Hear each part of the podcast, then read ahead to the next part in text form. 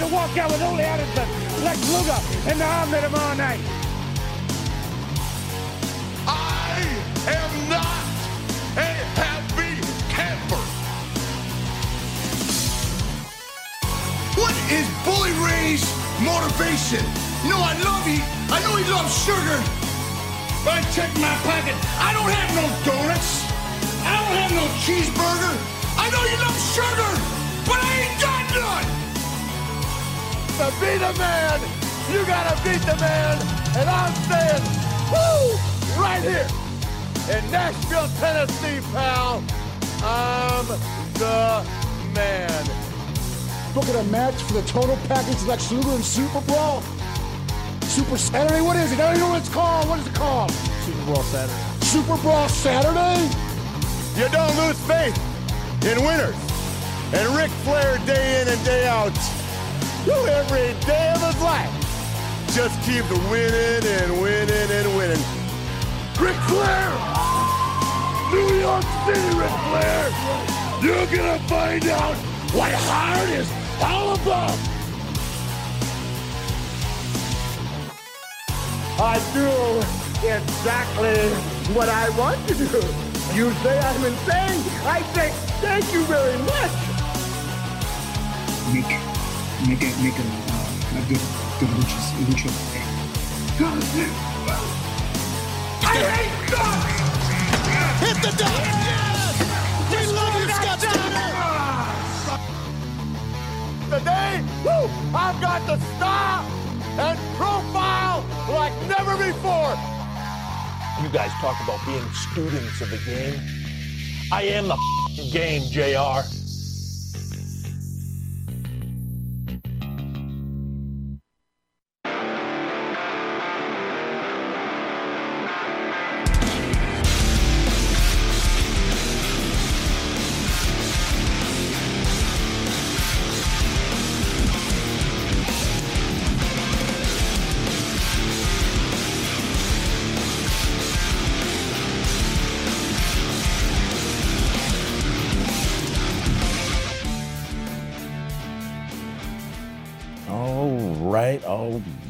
right. It is Wednesday night, and the time is right for some wrestling outlet. What is going on, you creepy, silly fuckers out there?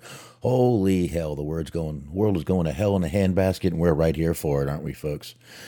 Anyway, like I said, Wednesday night wrestling outlet. I am Boxman, and across from me, riding shotgun as usual, is It is I, once again, the one and only Smart Wahlberg. How are you today, sir? I'm doing pretty damn good, man. Not bad, not bad. Um, be a couple of uh, Audio broadcasting professional, of course. Yeah. I'm not too bad actually. Um, got a few things going on. Got uh, doing something I've always wanted to do. I'm finally taking the family on vacation next week, so I'll no, I'll be here next week. The week, no, I won't be here next week. Uh, let me think. Hold on. Give me a second. Listen, if you're gonna lie, you should at least make up the lie first. I honestly don't want to say where I'm going on this, uh, just because there's a surprise happening. But um, give me a second. I'm, I, that's why I'm being vague. All right, so here's the deal. I'm leaving next Thursday night. I will not be here next Wednesday. I'll be driving home. Um, but uh, I will be back for Saturday and Saturday. So, Mark, actually, if you want to jump on with me next Saturday instead, I have an idea that I want to uh, roll by you to see if you want to uh, do for a Hollywood Hangout. Um, I'm sorry I didn't do Hollywood Hangout on Saturday. I didn't know I had a party to go to, and they wanted to drink beer and play poker. I left with 260 in my pocket. Anyway, uh, wasn't a bad night, so I did what I had to do. But anyway, uh, I apologize for that. I should have done it. But uh, yeah, so we um, the 13th mark. We were we uh we're gonna have to uh not be here. Like I said, I'll be out of town driving back. So uh there you go. There you go. Taking the family out, a little vacay. Never done that before. I've never taken my family on vacation. Finally, right now, I'm in a position where I can do it. Work told me take the time off, go do it. So I'm doing it. We're gonna leave on Thursday night, and um, we'll be back the next Thursday. My wife's got surgery on that Friday, so I was going to take that day off anyway. So it's going to be a it's going to be a lot of driving and a tough week, but uh, I'll knock it out either way. It won't be bad. I don't uh, I don't mind doing the driving. It's just uh, a long drive. I am not in the know as to what the surprise is, but if you were planning on taking your family to Disneyland, you've missed out on the opportunity to see Joey Ryan. You know, that was one that that, that was something I was going to get into. All right. It was not on the docket as far as I can recall, so I no, threw that one out it, there. It wasn't. It wasn't, but I caught on uh, I caught it on Facebook that he actually was fired from the job. Now, because listen, the guy was accused. This guy also had a gimmick where he had everyone grab his dick. I mean, eh, but I hate to say this. I, I'm no fan of Joey Ryan. I never have been, but he does deserve a second chance. I know everyone, oh, he shouldn't be working with kids and teenagers. Was he accused of messing with an underage girl? Do I? I, I don't I remember. Well, go ahead, Smart. Not that I recall, but No.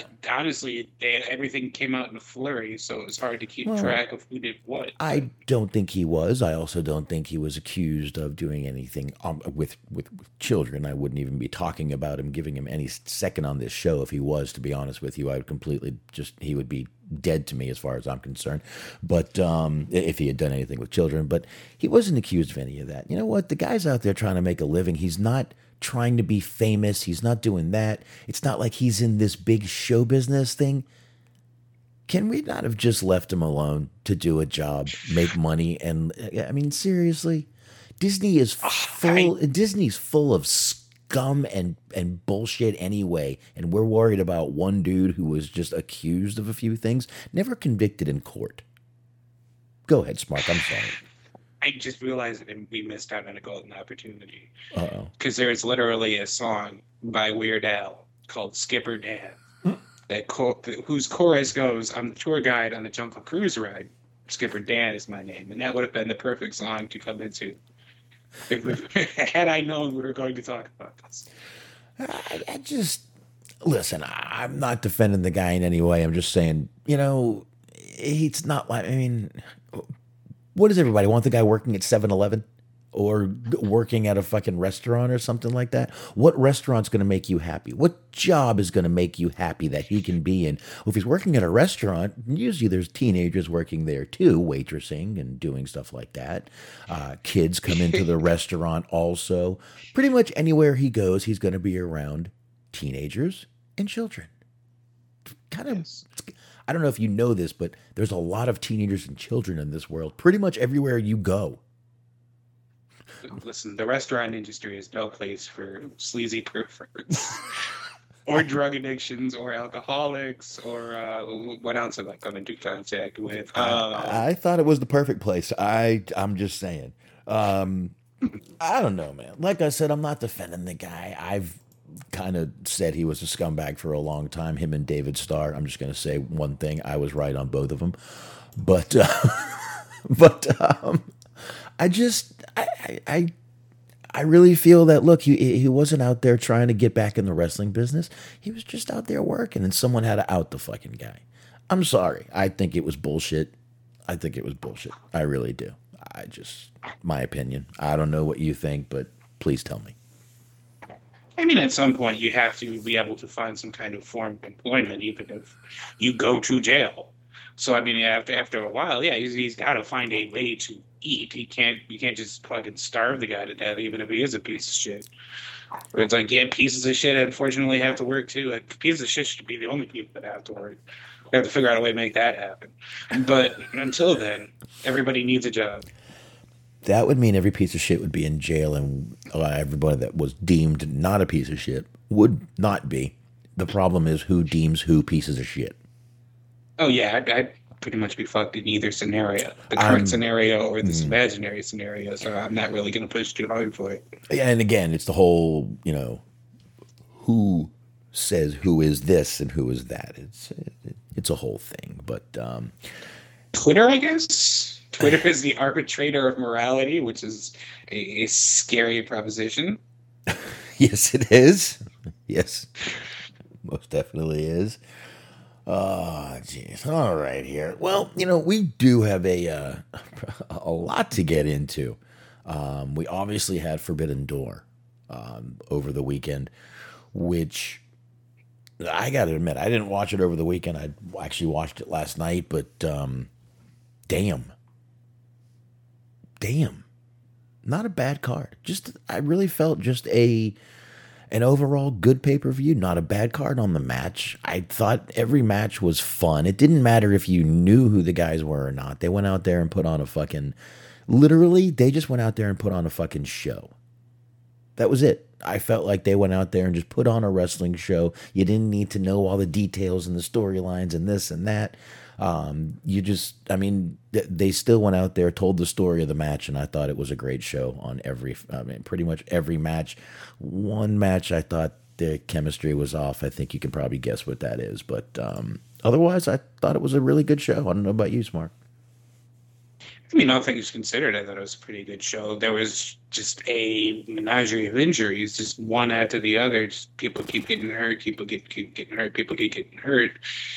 So as much as like there had to be substitutions made and the card had to be shuffled around a bit, and I think it was all in all a pretty good show.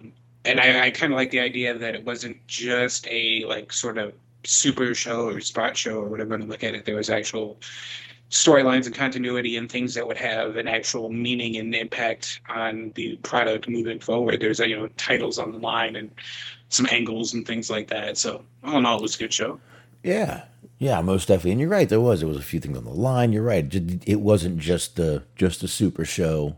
It, it it like I said, man, I had a really good time watching it. it flew by. I didn't think I'm. I'm like, holy shit, it's fucking over already. It's kind of how uh, Dynamite or Blood and Guts went tonight. I was like, holy shit, it's almost nine o'clock already. So it flew by, but I mean, um, I'm really not looking to spend a ton of time on Blood and Guts, Mark. Obviously, we're a few days out, but um, I guess we can get into it real quick. Right? All right. Well, kicked off with, um, I mean, obviously this was, uh, you know, obviously we all know this was kind of AEW versus New Japan. Not really versus, but uh, they were just kind of in a lot of all most of the matches. Chris Jericho, Sammy Guevara, and Minoru Suzuki, old murder grandpa, was out there. Uh, they defeated Eddie Kingston, Wheeler Yuta, and uh, Shota Umino. But um, Kingston and Suzuki were out there chopping the shit out of each other, and the crowd was fucking loving it. Um, I thought Jericho, every time someone beat up Kingston, Jericho just took advantage of it and beat him up more. Um, but uh, I, I thought that was great. I thought um, it was just a really fucking good match. I thought this match told a pretty fucking good story too. Like I said, man, a lot of these matches were just pretty good overall. But uh, Jericho hits the Judas effect, and uh, boom, match over. So I thought it was a good match. And uh, pretty much anytime you can see Suzuki in the uh, Minoru Suzuki in the ring is a gift. In my yeah, yeah. I, I, that was actually one of my favorite, potentially my favorite match of the night. I just, I think everything worked out well because there was the story involved with it, and then it was also it was the first match of the night. So, but the crowd was super fucking hot. Mm. Just from start to finish, they were going nuts the entire time. And like you said, the the interactions between Suzuki and Kingston were cool. I think we were all expected to see that at some point during that match. and We got it in abundance. So, Yeah. all in all, that was a good thing. I think we all we got what we expected from that. Yeah, most definitely, man. Like I said, I just thought, thought it, it, well, I'm sorry, like you said, definitely a good match to kick off the show with. I thought, I really thought it was. I thought that was a perfect match to kick off the show with. Just got the crowd hot. This crowd was hot the whole night. I don't think they fucking calmed down all night from any of this. Um, they were pretty much just on their feet the whole fucking night. So great shit right there for the for a kickoff match. FTR came out and retained the ROH tag titles and also won the IWGP tag team titles. Um, at one point in this match, it looked like uh, old Dax was hurt. He left with uh, the ring with with a, with a doctor, which left Wheeler alone in the ring, and all the other teams attacked him. Um, but Harwood uh, was basically just selling he had it and came back out. Crowd went fucking nuts when he came back out too, man. And then uh, a few near falls happened. Bang, big rig for the win. Hate when this happens in matches, and I, I know it, it doesn't help that FTR is involved, and I, don't particularly care for them. I mean, they're good wrestlers, but they're just boring individuals. Mm. But I, I, hated it when Cody did it. I didn't like it in this match. I, I don't like it in general, where it's long drawn out. Like you know they're going to come back, and then you just have to spend the rest of the match waiting for them to come back until you know something's not actually going to end up happening until they do. Right. So I, I didn't like that part of it. But I mean, it it got it achieved the goal that it was striving for because the idea was to get FTR more over and make them look like, you know, more fighting champions. But I just I think it's very hokey in my opinion. But it is what it is. Everybody else, like you said, everybody else seemed to love it. So. Yeah, they, they yeah, it's kind of like now it's it's kind of known as like the Mick Foley return spot, you know, kind of well, kind of from the fucking uh, cage match that I mean, we saw a great cage match tonight too, but uh, you know, it's kind of like that. I mean, Daniel Bryan's done it. Everyone does it. Um, every a lot of people have done that. Twenty four years ago, as of yesterday, by the way. That's right. That cage match. Wow. Wow, that's a long fucking time, man. Boy, if you I mean, at least with that, that was a genuine. They didn't know if he was going to continue in that match. Yeah, he got seriously fucked up. Well, it wasn't just like, all right, we need to get him over as being a tough fighting champ. No, he was unconscious. I mean, he was unconscious, so you know that uh, that's one thing. I don't know why my daughter's out there yelling, but eh, here we are. Ooh, yelling at mommy. Uh, anyway, we got uh, we had Juice Robinson after that, Smark, and Jay White. They cut a promo. They're basically just talking about the matches that are coming up tonight, their matches that are coming up. Um, and then we had the All Atlantic title. Uh, we had uh, Clark Connors versus Pac versus Malachi Black versus Miro. I gotta say, I was really going into this match, and you know, before I really expected uh, Miro to come out the winner in this one. I don't know what you were thinking because we never really did predictions. I did too. You did too. Yeah, I don't know. There's just something about him overall that he's just like there. You know, there's certain people who need belts and certain people who don't. I don't think he necessarily needs a belt, but he's just somebody who just seems like they should be a champion at almost all times. Like they just look good with a belt, and there's you know his character specifically of just being you know badass, just sort of world beater. It just seemed like it made the most sense to give him the belt. He just looks like he should be walking down to the ring with something over his shoulder or around his waist. I agree. I do, and I really thought he was going to be the one. But um, I also don't mind him giving this to Pac. I really don't. I think it's actually another good choice. I mean, if anybody else, kind of think Pac was the guy to give it to. Um, I gotta say, I don't know anything about Clark Connors, but motherfucker went out there and worked his fucking balls off in this match. I'll tell you that. Um, he's a New Japan dojo guy, so he's yeah. a LA dojo. I think he, where he's out of. Uh, Ishii got hurt, so he ended up having to take his spot. So mm-hmm. everybody was pissed that they didn't get to see Ishii. So I felt bad for him because he was like the unfortunate guy that ended up taking over the role. And there was just a bunch of like when that was announced, who and why, and like even I wrote on their Twitter account like couldn't have found somebody less boring, but every he had a good showing. I'll, I'll I thought so. Uh, SBC was saying that um, he he had a, he liked him. He said he looked good. He had a mini HBK look to him. I saw a lot of people fucking saying that. I really did. I don't know if I agree with it, but I definitely saw a lot of people saying it. So someone agrees with that. I mean, in terms of just actual like look and ring attire, or just like the way that he moved. Like, I'm not exactly sure. I didn't really. I did. I never asked anyone to to sort of exaggerate or you know kind of elaborate on it either. So I don't really know. But a lot of people said he just kind of had a HBK look to him. I don't know. I don't know. And, and of, of course, Ishii was hurt, by the way. Everybody for this show. The show was plagued, like you said earlier, with fucking injuries. You had Punk, who was hurt before this show was even like before when this show was just in its infancy. Punk got hurt. Bryan got hurt. Uh, like you said, Ishii uh, Takahashi got hurt, right? Mhm. Had a pull out of that. Um, I mean- I mean, Andrade said he was also scheduled until the politics got involved. So there's, I mean, not hurt, but there's another one that was, you know, looking forward to. Eh, Just, I don't know, man. I, I, I really, I thought this show was going to be. I mean, with all the bad going on before it, you thought, my God, how how could this show not just be plagued with fucking bullshit? And really, the show went off like a pretty much without a hitch, man. I, they just give, didn't. They never gave you time to breathe between matches. I'll tell you that.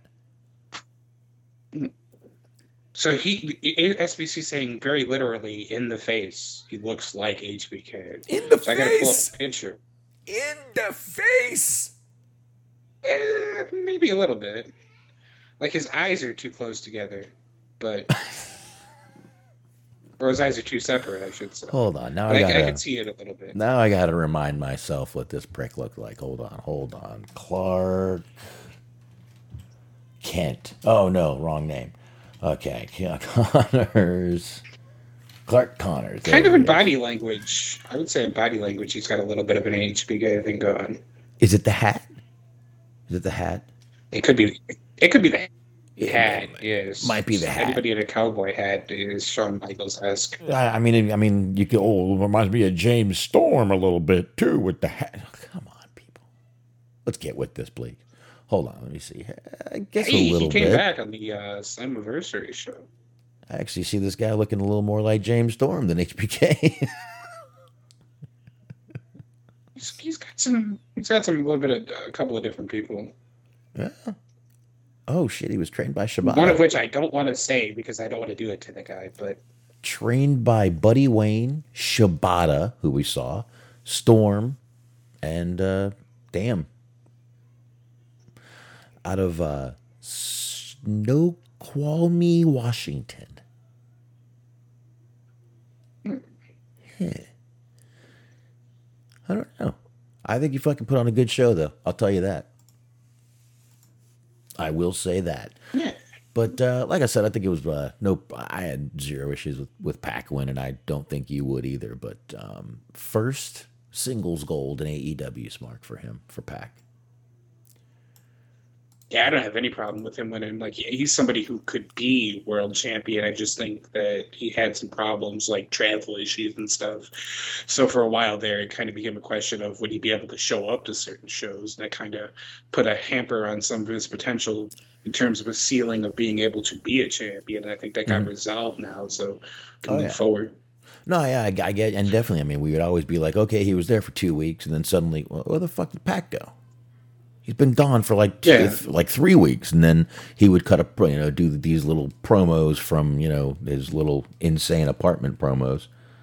So we always knew he was around. We just never knew exactly where he was. So looks like he's uh might have got all that taken care of, and travel back and forth isn't as bad as it was. It's uh we'll see how long that lasts. Um, all right. We go from there right to Darby Allin, Sting, and Takagi. Uh, they defeated the Young Bucks and El Fantasmo. Um, dude, uh, the only thing I took from this match is Sting can fly. Um, Sting can fly. Six, he's a 63 year old flying man. I, I, I don't know if he just said, if he's finally at the whole uh, fuck it if i break i break or if he's just like i'm still gonna i'm i just want to get out there and prove i can still do uh, keep up with the young guys I worry about Sting sometimes just as much as I worry about Darby. If that makes any sense. He's he's got a little bit of that like Terry Funk or PCO in him, where he's just like the older he gets, the more reckless he wants to be, and like I, I don't understand why, but I'm here for it because like when he came back after the injury, because he had that injury where he took the buckle bomb from Rollins, and it was supposed to be like the end of his career. We didn't know if we'd see him again. I was thinking that he would be back, but he would be very safe, Uh-huh. and like I wouldn't blame him for that. But nope, he is just jumping off everything, just Sting, just fucking diving all over the place. I'm loving it too, man. I just worry. I do. I worry for Sting. I like Sting is the icon. We like to keep icons, you know, close to our vest here. You know, keep them keep them safe, wrap them in bubble wrap and shit like that. You know. Um, I don't know. Maybe we should just make some sort of uh, like a like a balloon suit for uh, for Sting, where he can do these jumps and we can not worry about him. Um, but I don't know. I mean, I, I, I first of all, I was just shocked the Young Bucks ever lost a match because they usually don't do that. But uh, really, like I said, I just thought I just that was the only thing I took out of this match. I was watching the match. I didn't take many notes. The only thing I said was "fucking Sting can fly." That's my notes. Fucking Sting Indeed can can. fly. Yes, yeah. Who knew? Who knew? Um, after that, we had the uh, little announcement AEW returning to New York for Grand Slam. That's going to be a uh, two. It's going to be uh, Arthur Ashe Stadium on September 21st. But I believe they're also doing a gra- uh, rampage for um, Grand Slam. Also, they announced tonight too. Uh, then of course we had uh, Umino back, and Jericho decided to show him that he's still a wizard with a fireball. Indeed. Interesting. Interesting. Jericho and his fireballs. Where I wonder where he's getting that flash paper. Nope, did I just ruin not from Hulk Hogan. No, the flash paper was fine. It was the lighter. He couldn't light the lighter. I think that was the only fireball that ever actually hit the person that was throwing it without help from anyone else. Jericho's had great luck with the fireballs, I must say. He's he's doing very well with the fireballs. So that's a good thing. Now, Smark, I did say there was one match that, in my personal opinion, I just think that they just don't have good chemistry. Something is off when it comes to these two in the ring together. Thunder Rosa and uh, defeated Toni Storm to retain the AEW Women's Title, but I mean, I'm not saying it was a bad match. I'm just saying these two look like they're fucking. I mean, they always say this isn't ballet. These two look like they're doing ballet together when they're when they're in the ring. Something's just not right. Rosa did use Dustin Rhodes' finisher for the win, just to give him a little a little nudge, a little a little nod. But uh, I don't know. Well, am I being picky? I, I mean, I don't know. I, I, if that's how you feel, that's how you feel. But I didn't really have a problem with it, just outside of the fact that it was pretty predictable. And like we talk about, you know, over and over again, if it could still be a good match, if you can sort of, if they can do something to suspend your disbelief and make you think that it might not be as predictable as you thought it was, but that wasn't what happened. It just you kind of knew what was going to happen, and then what you thought was going to happen happened, and that was about it. Yeah, maybe that's why. I don't know. Maybe that's why I didn't really see it speeding up ever. It just seemed like it just never really picked up to me. Like it never got in that second gear. Definitely not in third gear. And it certainly wasn't in full gear. No, there you go. It just felt like it stayed in first to me. It just felt like it stayed in in in, in low. But uh, maybe I don't know. Uh, And plus, like thematically, it was the only like match that didn't have, obviously because New Japan doesn't have a women's division, but it didn't have a New Japan talent involved. true. So it's like there was all these big matches, and the crowd was super hot, and there were these crazy spots going on, and then just kind of hit. I don't know. You hit a plateau, I guess. Yeah, maybe. And I mean, the crowd really wasn't going. Cra- Maybe the crowd might have already been fucking. They they might have needed a break. Yeah. Well, if they got a break for that match, uh, then this match definitely got him right back on their feet. Will Ospreay versus Orange Cassidy. Will Ospreay did defeat Orange Cassidy. Man, this was for the IWGP US Heavyweight Title.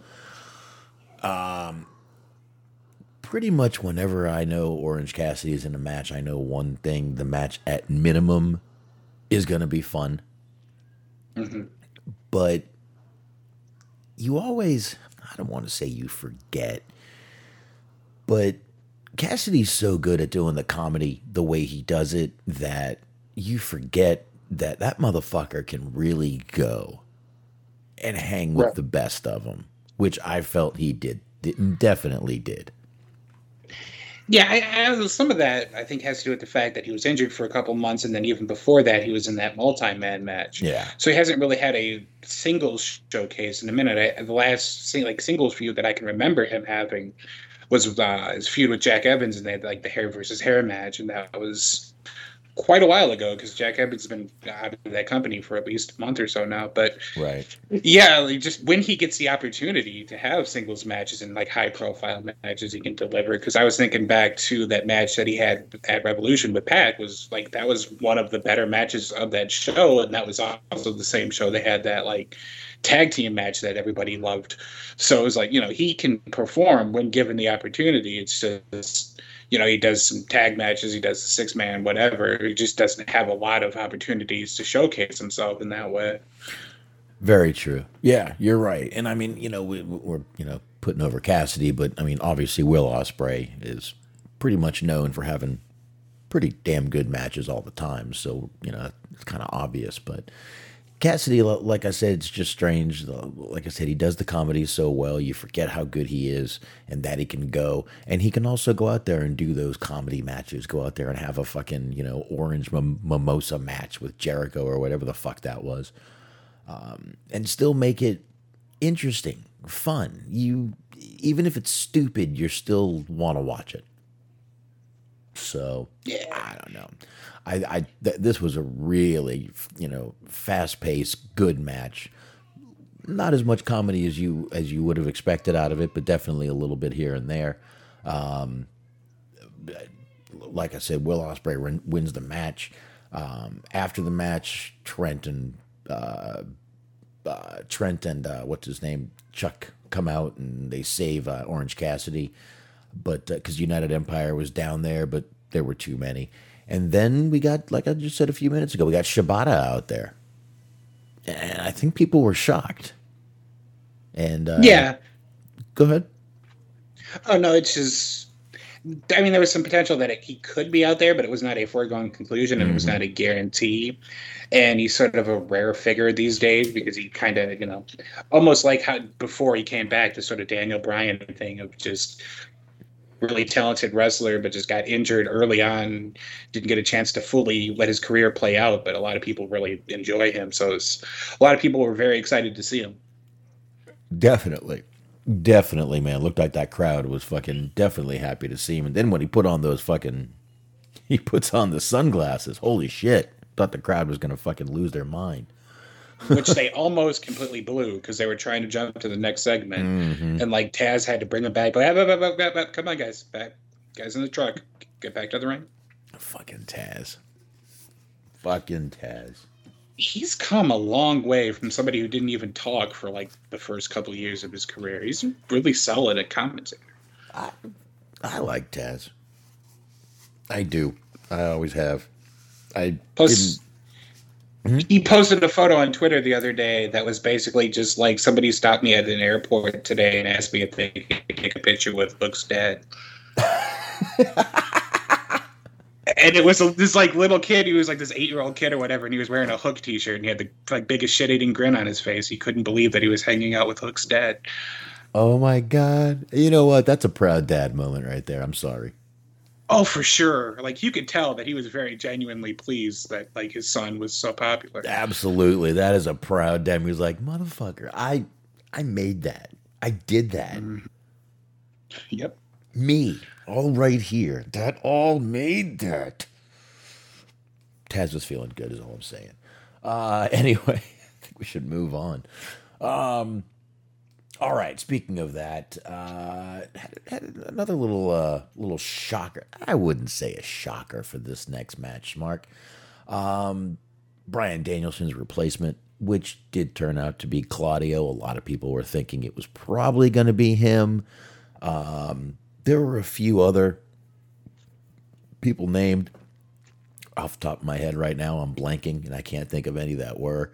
Uh, but um, there were a few, even as far as a as a Bray Wyatt, a Windham was mentioned um, on one of these, but uh, it was Claudio Castagnoli, formerly Cesaro. Fans went nuts. I saw people like, well, they didn't really go crazy until he got in the ring. Uh, they were maybe in a little bit of shock, maybe even if it was talked about. The rumor was he was going to re-sign with WWE, like everyone else does, but he didn't. Here we go. We've got him now. He, he is all elite. Claudio Castagnoli is back. Um, Smark, were I, I don't know if you caught it, but there were a couple of uppercuts in this match. Just a few. European uppercuts. Um, I think I stopped counting at like 40. I don't care. Claudio does those so well. They look so brutal when he fucking does those. I fucking love it. I love it, man. Um, and even for the win, we got the springboard uppercut, we got the the, the spinning clothesline, the power bomb, boom. He uh, Claudio wins. Good addition. There's that one spot that was fucking ridiculous. So the mm.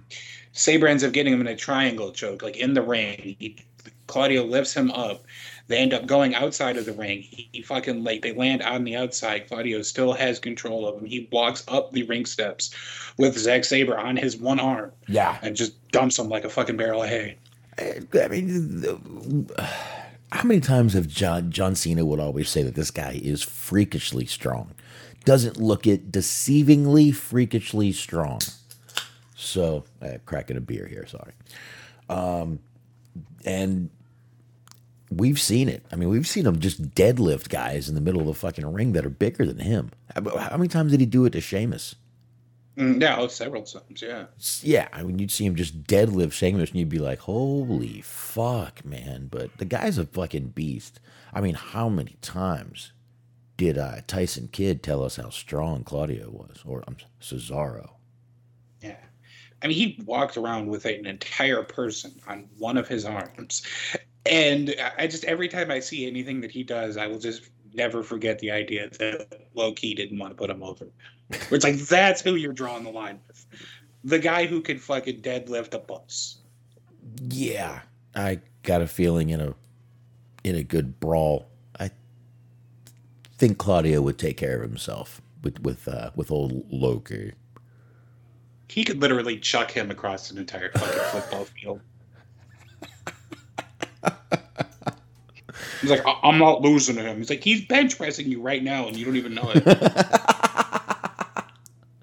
he's literally, yeah, exactly. I mean, he's literally holding you up by your neck at this point. I mean, I, I, how could you not want to put a guy like that over? The guy is fucking talented as hell. What, what was his reasoning? I, I don't even remember. I mean, just that it just wasn't like a legitimate tough guy or some shit. I don't know. Like he's, he's just it's Low Ki being Low Ki. he, he got mad at fucking Kevin Steen at the time for introducing himself on the phone because he's like, yeah, it was on the caller ID. I knew who you were. and it's like, it's like he was like, yeah, I'm sorry that I introduced myself, shithead. He's such a weird little man, and that's the problem. He has little man syndrome. So yeah, pretty much pretty much. All right, we got two more matches. We knocked this right out about the time I thought we would. Perfect. Uh, Jay White retained the IWGP World Heavyweight title. It was Jay White, it was Okada, it was Hangman Page, and Adam Cole. It was a great match. I would say if we're going for uh, loudest pop of the night, I'm going Okada. Yeah, I think so. That was fucking def. I bet that was deafening in the arena. Um, but uh, I, you know, match was going. Cole, of course, ended up kind of turning on. Uh, he stabbed Jay White in the back and gave him a backstabber. Pretty, uh, pretty, pretty good story right there with just the move. Did you uh, hear the news? The boys are in back the in Soho town. Tribune. The the boys are back in town. No, we went with two different references. We're, we're not in tune tonight. Um, no, anyways, during that match, at some point, they, they never said what the move was, when it happened, or what have you. But it's being reported, it was on the Observer, that uh, Cole has a concussion. It looked like it at one point, uh, pretty much at the end of the match there. Um, at one point, Jay, I mean, there was no move that really put Cole down like that. It must have been, uh, I don't know what it was, but, and you couldn't really see what it was. Of course, the camera was switching pretty bad, but I'll tell you, he uh, just kind of, Jay White just kind of rolled over Cole, and Cole just kind of rolled over like a dead fish and took the pin. Uh, like Okada went for the Rainmaker, Cole Right. ducked, and then Cole just stayed down. he just kept ducking. Yeah, and it definitely seemed like a botch. It's it, it almost seemed like the Rainmaker was supposed to like connect, and then Jay White was supposed to take out Okada, take advantage of the Rainmaker being used, and then pin Cole. That's what it seemed like it was supposed to do, but obviously we didn't get that far. Um, yeah, Cole just kind of rolled over, took the pin, and it was done. Uh, uh, SPC is saying it was the yeah, Mich- Michinoku, dri- Michinoku driver by uh, by um, Okada. Could have been. Uh, definitely could have been. That wouldn't surprise me at all. Um, after the match, the uh, undisputed elite came out. The old the Young Bucks and Kyle O'Reilly came out and checked on Adam Cole. But uh, another good match, man. Another fucking great match, as far as I'm concerned. Yeah, definitely. Oh yeah. Which brought us right into the uh, main event: Moxley versus Tanahashi. Um, Moxley, of course. I don't think anyone had a doubt that Moxley was going to bleed like a fucking stuck pig, and my God, he did not disappoint. Wow. And apparently that was uh, again to cite the Observer. Apparently that was legitimate. Like he didn't bleed. He bumped heads with uh, Tanahashi, and they he just ended up bleeding. Wow. Which led us to him bleeding tonight by just getting that bad boy cut back open. Uh, just a fucking really, really, really great match here between these two, which I, you kind of knew it was going to fucking happen. These two in the ring, I mean, Tanahashi always awesome, Moxley pretty much always awesome, but these two in a ring together were were pretty goddamn good. And uh, Moxley hits the old uh, Death Rider, I think is the name of it, for the win. And now, whenever Punk gets back, remember Moxley's just the interim champion. That's right. So after the match, though, we get Daniel Garcia and Jericho. They attack Moxley and Tanahashi. And uh, Kingston comes out, helps Moxley and, and Tanahashi. And then suddenly it's all of the people that we saw tonight in the Blood and Guts match. It just was a clusterfuck ending. Crowd was still hot for this ending, but I unnecessary. Yeah, Okay, yeah, definitely unnecessary. Like I understand the purpose of it. and, Like I, you know, I, you, you get a lot of people watching this, so you want to Yeah. promote the next show. Like it, logically, it makes sense, but it just kind of wasn't needed. It just seemed like a little bit of an unnecessary like kerfluffle, just sort of just bullshit that happened that didn't need to happen.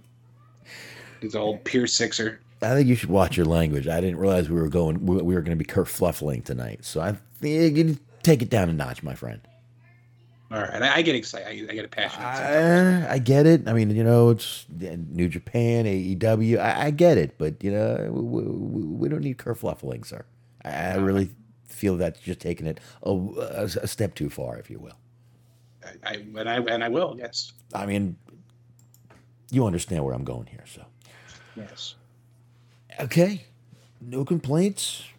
Like I said, I had just really thought that that one women's match was just a little slow, choreographed, definitely predictable, as you said. But otherwise, this show was just a fucking just what it, I, I I think it delivered exactly what. Um, if you were just expecting a good wrestling show, I think you got exactly what you were expecting. If you were expecting some storyline driven you know, complete soap opera, I think you were disappointed and you were probably the ones that were shitting on it, which I can't believe I actually saw people shitting on this, but once again, here we are. Yeah.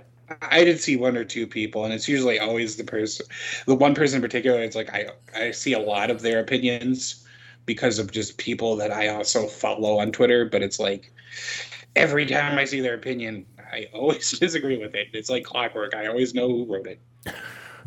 Yeah. I got a few pages that I look at and I'm like, I know which dick. Yep, that's the dumbass. That's the dumbass. And for some reason, that uh, it's that same David guy from that one page that we always go to, uh, that we were doing all those horrible takes. It's the same guy. No, I mean, at least he's consistent with that. Absolutely. Um, I guess to just kind of keep going a little bit with a little bit of uh, for, forbidden door stuff, Smart. Get into a couple of things here real quick. Uh, yesterday afternoon, Tony Khan did tweet out a few figures. He is definitely calling this pay per view a success. Uh, already looking forward to a Forbidden Door 2. 1 million just in ticket sales at the gate, and 5 million on pay per view is what he's saying. Pretty goddamn good, being that, you know, not everyone is buying traditional pay per views anymore. I'm sure he's, you know, doing a little more than just traditional, but good for him, man. I think this is. Uh, I, I think he deserved to have this as a uh, as a, a hit for him. I mean, the event sold out, and there wasn't even one match announced yet. Right. And the event sold not one match, not just the idea. D- d- think about that. He didn't sell a match. He sold an idea, and it sold out. That's pretty fucking impressive, if you ask me. For sure. All right. Uh, there was a little fan scuffle, I guess, uh, down there during um, the uh, Moxley match. Uh, I guess for I don't know what happened, but I guess they said uh, this fan was there were two fans thrown out during the match. One of the fans actually started punching his like this the it says officers at one point, but I think it was security guards originally, and they got cops down there. Um, and exactly, SBC says there were two fan incidents.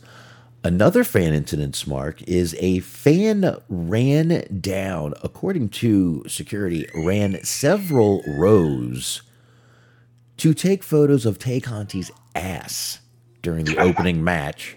Several rows. Several rows, which means he darted to the front to take pictures of her behind. And uh, she tweeted when the guy was thrown out, um, Our security is the fucking best. So, fans, once again, first of all, if you're being thrown out, do not try to fight the security guards. They will call police officers and they will beat you with a nightstick, and I hope they do. Secondly, do not run to take pictures of Tay Conti's posterior. Probably not a good idea, just in general. Like, don't start chasing down women to try to take photos of their butts. I mean, you can literally go on the internet and see pictures of her just showing her ass just fine. There is no reason to do that. None. None. I mean, if only he ran more often, he wouldn't have to be in this position. Well, maybe you should have had a better camera. That's really what it should have been. that would have been a, that would have been the greatest potential capper to that story, is if he just like ran down just flights upon flights of stairs, and he just whips out a fucking Kodak disposable. He's got a Polaroid. just like straight out of 1997, just click click. The Polaroid would be great. Just and he's just getting thrown out while shaking. it. he's Yes. fanning it, walking away. What are you doing? The picture's not even done yet. Okay, it's gotta my ticket unhand me. blowing on it. that would have been great. Oh, this I probably had a trench coat on. Oh man. Anyway, uh, two more quick things on um, on the A on the AEW thing. So there was an after media scrum, Smart. I didn't watch it this time. There was a scrum. I, I, I'm uh, again. I'm sorry for the language, but that, that, that that's what it's called. And a lot of people are commenting on Tony Khan being a hugger. Indeed.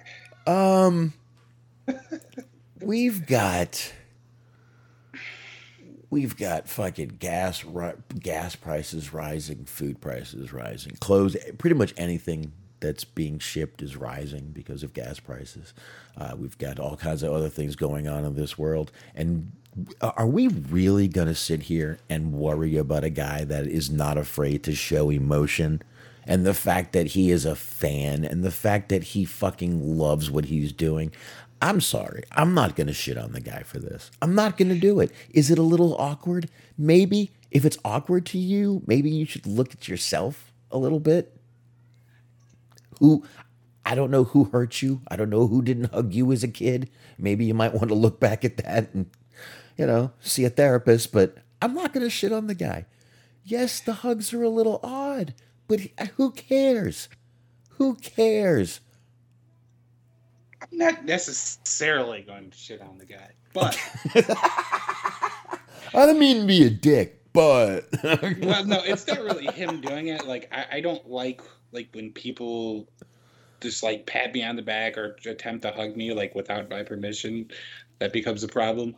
Um, but I'm, I'm not going to even make fun of him the thing that made me laugh more than anything, and if you haven't seen it, I, I implore anybody listening to find it.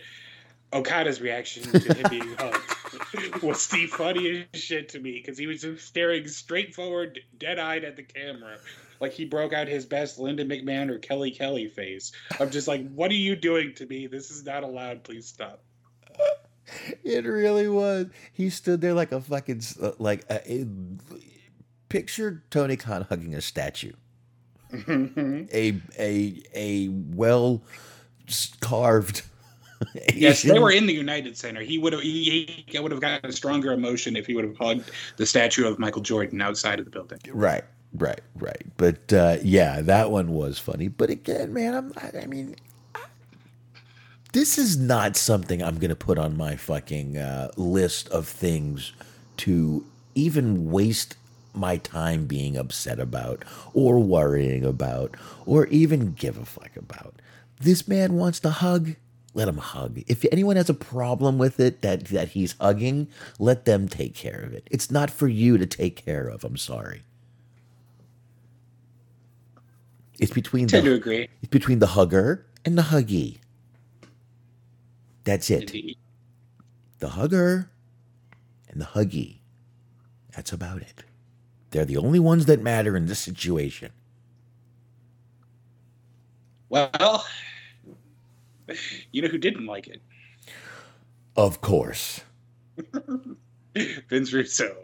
Vince Russo didn't. I actually I should have played the guess who this is and then given you the quote because it would have been really obvious. Bro, what are we doing here? I don't even hug my wife like that. Stop it. Stop it. Stop it. Is he crying? That was in relation to the photo of him and Claudio. Okay. So I mean, Well, I we now know that Vince Russo is trapped in a loveless marriage, which shouldn't be a surprise to anyone. well, I mean, Vince Russo, show me on the doll where Vince McMahon touched you. I mean, really, come on. I mean, I, I, I wouldn't doubt if he doesn't hug hug his wife like that. Who would want to hug him at all? He probably calls his wife bro when he's hugging her. Come here, bro. Bring it in, bro. Fuck yeah. Ugh, ugh, ugh. There was two men hugging, bro. It was gross and uh, it was exciting and uh, couldn't look away. I was I was kicked out of the Starbucks. I was using the Wi-Fi, bro. I didn't know you couldn't look at those videos or that they knew you were looking at those kind of videos. Fucking perverts. Bro. Maybe he was the guy that got thrown out for taking the photo of Takeoff. It was it was Vince Russo in a trench coat and sunglasses. I gotta see it, bro. Brown well, trench. Luckily, he used the name Vic Venom, so he didn't get in trouble. Oh, of course.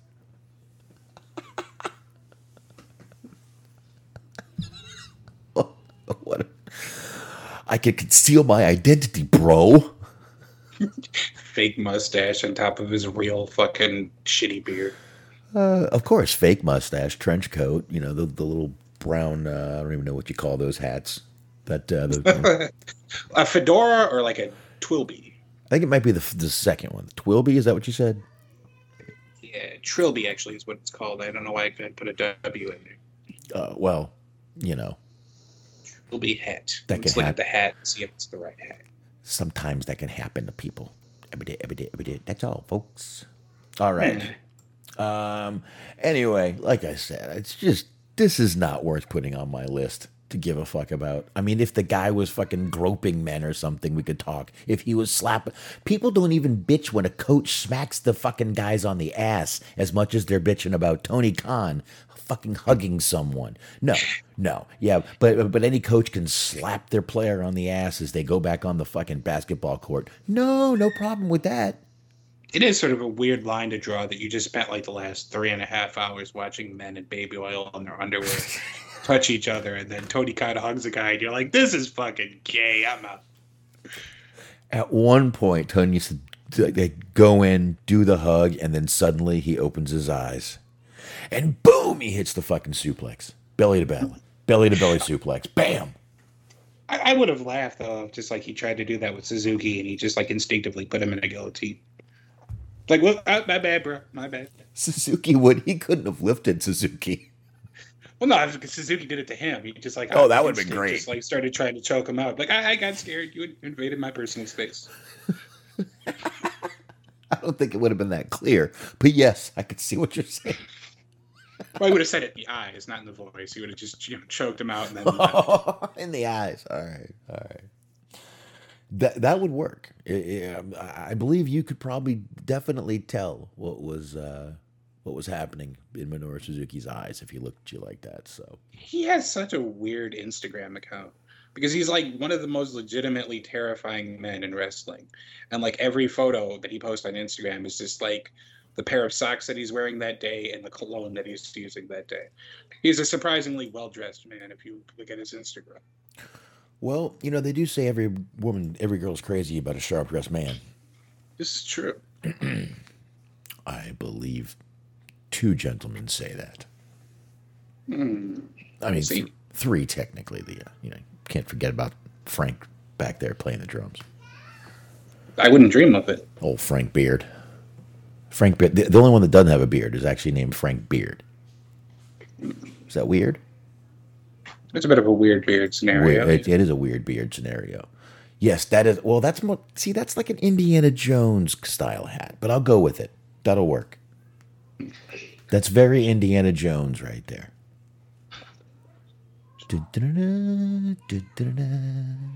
Anyway,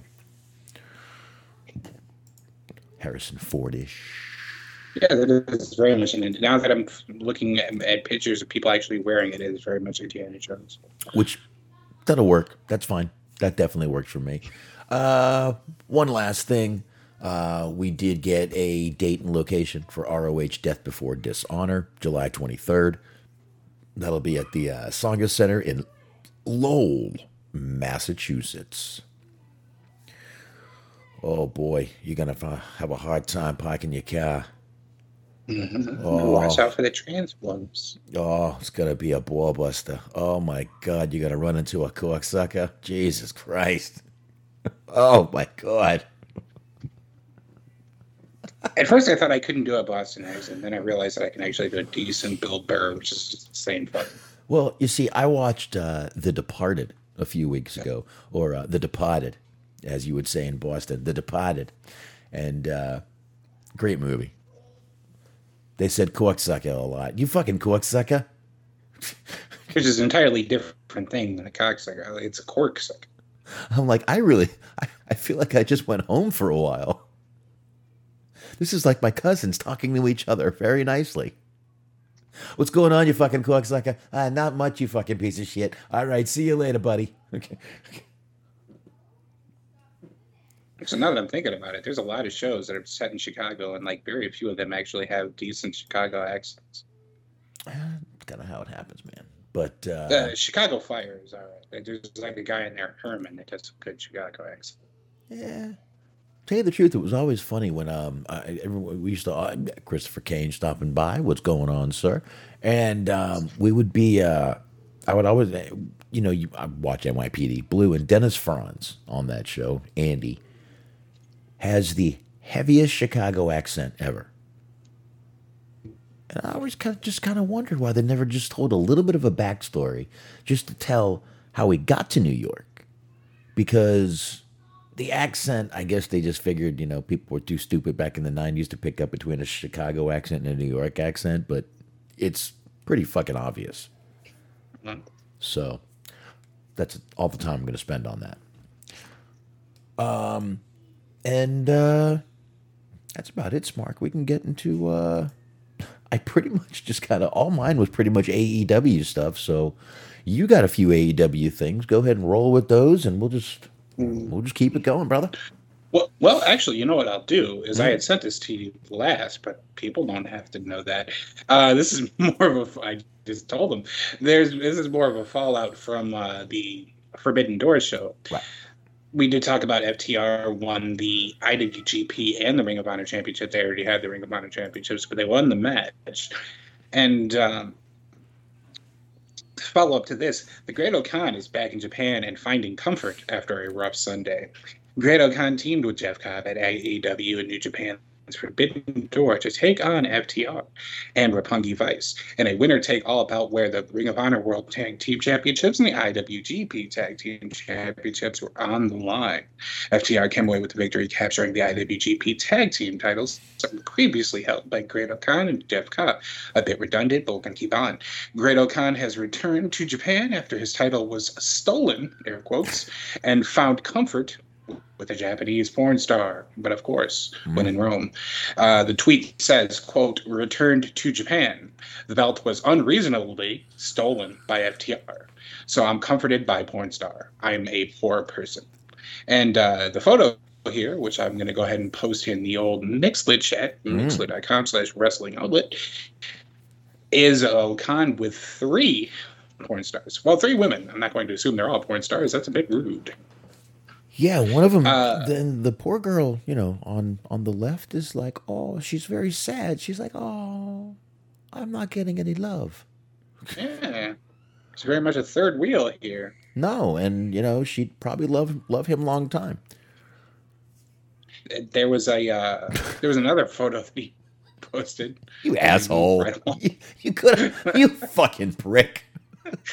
I mean, I don't, I don't know. No, you were about to laugh and you went, I don't want none of that. And you kept going. I I know what you did there, you bastard. Go ahead. Okay. Mhm. But yeah, I mean, the point of the story is is that this man is is out here living the life. He's got two porn stars on his side. There was a photo like a couple of days before the Forbidden Door show where it was it appeared to be him like about to be receiving a blowjob in a jacuzzi, and he had a caption about that that was rather interesting. There was some photos of him like when they uh, came to the U.S. for the first time, of him riding one of those giant mechanical penises and him surrounded by strippers or prostitutes. You take your guess. So he is just making the most out of his uh, journeys throughout the world. He's a world traveler. Oh, very nice. Chris, Christopher Kane said that's racist. No, that was a movie quote. That was not racist. so you're not a racist, you're a cinephile. Good, good, good spin. I like it. I like it. no, it's, it's, it's from a movie, of course. it is. It was from Full Metal Jacket. Absolutely. One See, I know this interesting movie. It was called Song of the South. eh? No, it was Full Metal Jacket. it, it was, it was part of a song too. It was part of uh, who? Uh, uh, Two Live Crew. Yeah, Two Live Crew. Two Live Crew. Are, are we the only show that talks about Two Live Crew? We, I swear we did this like two weeks ago. I imagine we, there's got to be other shows to talk about Two Live Crew. We could be the only show that talks about Three Live Crew if you want to like relive that stable from TNA. It had Ron Killings, who Yeah. aged his never. Yeah. Uh, who else was in that stable? I think Konnan was in that fucking stable. Uh, what's his name? Road Dog was in that stable. Mm-hmm. Mm-hmm. Mm-hmm. It was it was a time. Christopher Kane says he's still Christopher Kane. I believe that movie right now is on Netflix. It's either Netflix or uh, no, it's Netflix. You can catch that on Netflix right now if you want to watch Full Metal Jacket, and it is a really good movie. Um, Vincent D'Onofrio is a ridiculous actor. Man, he, he's on a, the list of uh, one of the actors I want to uh, focus on for a Hollywood Hangout. So, um, and hey, while I'm talking, Chef. I really like that. one. which one? It's a movie called Chef, and Oh. he plays a chef. You would have guessed it, but yes, it's a really good movie. Basically, like the story is, is that he's like at this Michelin star type restaurant, and actually, I'm thinking of Jon Favreau. Never mind. Let's end the story now.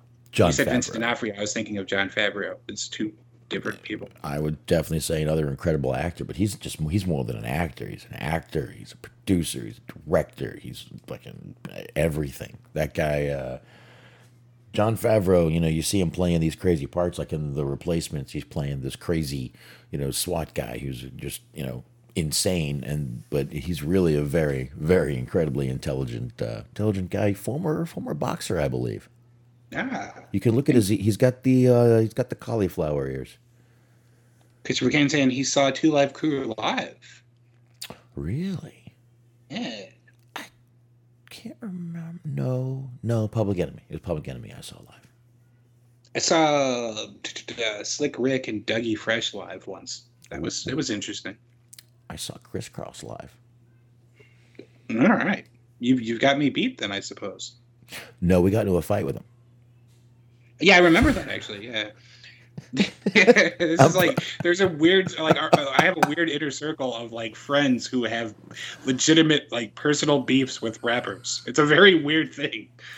I wouldn't call them rappers. Well, no, maybe not in this case, but you know we have another friend who has beef with rappers. I would just call them little pop stars. They were pop stars. Kris Kross were pop stars. They weren't rappers. Yeah, essentially. They were basically just pop stars. But uh, anywho, um, yeah. But uh, yeah, Great O-Khan. You're right, man. Living his best life. I fucking love it. I, I wish that he was in a different company because I just I don't see this working in New Japan. But like if this was his persona and he was in AEW, like he would be getting over so fucking huge. Of just like various photos of him just like hanging out with porn stars and strippers and like getting drunk in nightclubs. Yeah, you're right. It's not really the New Japan style, but if this is the character, I mean, it's kind of like it's kind of million dollar manish, A little bit. ish, which could work. I mean, you got to remember back in those days, it was, you know, those were even more PG days than now, and uh, he could still make this work, and still be. He said he was hanging with the porn star. He didn't say he was doing anything with her. Yeah. He's just getting a kiss. Of course, that one girl's hand is in an interesting spot. Mm-hmm. But it's all cropped out. There's Nothing to worry about. Yeah, there you go. There you go. So uh there you go. But I I just feel bad for that one girl. She looks very sad back there. She really does. I feel for her too. But I'm gonna have to get in touch with her. he's got his arm around her at least, so she's getting a little bit of love. That's a good thing. That's a good thing. So, all right. I think we've uh, driven that story into the fucking ground as far as we can. I think I think it's think it's dead in the hole. I think we've covered it up, and I think we should make a new hole now. Go ahead.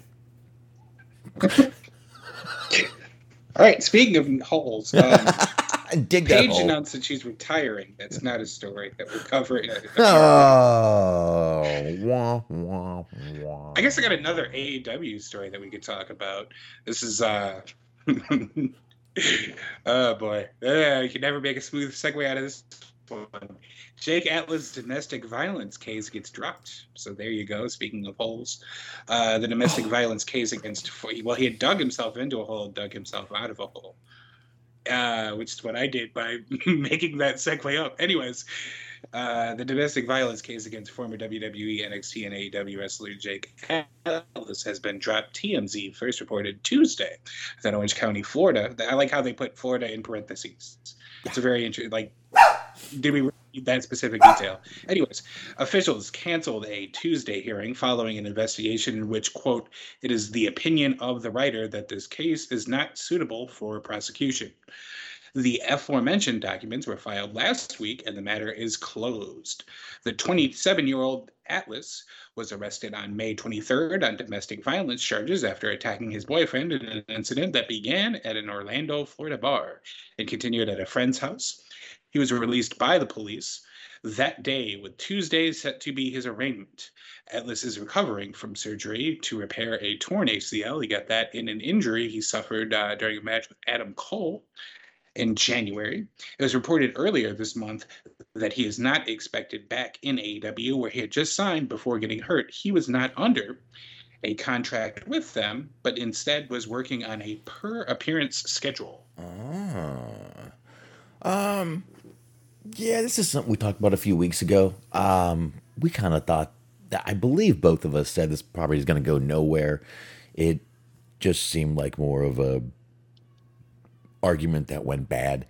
Um, so I'm kind of glad this got dropped. Um,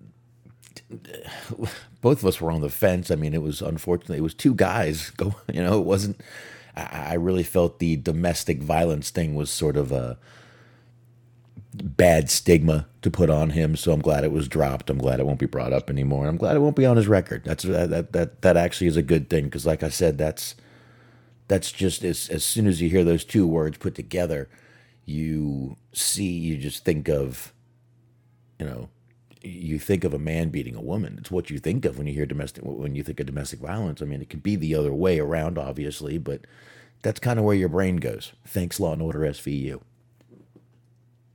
Yeah, I, I, am inclined to believe the same thing. That's usually the image that gets conjured up when you hear domestic violence. But Right. Right. Right.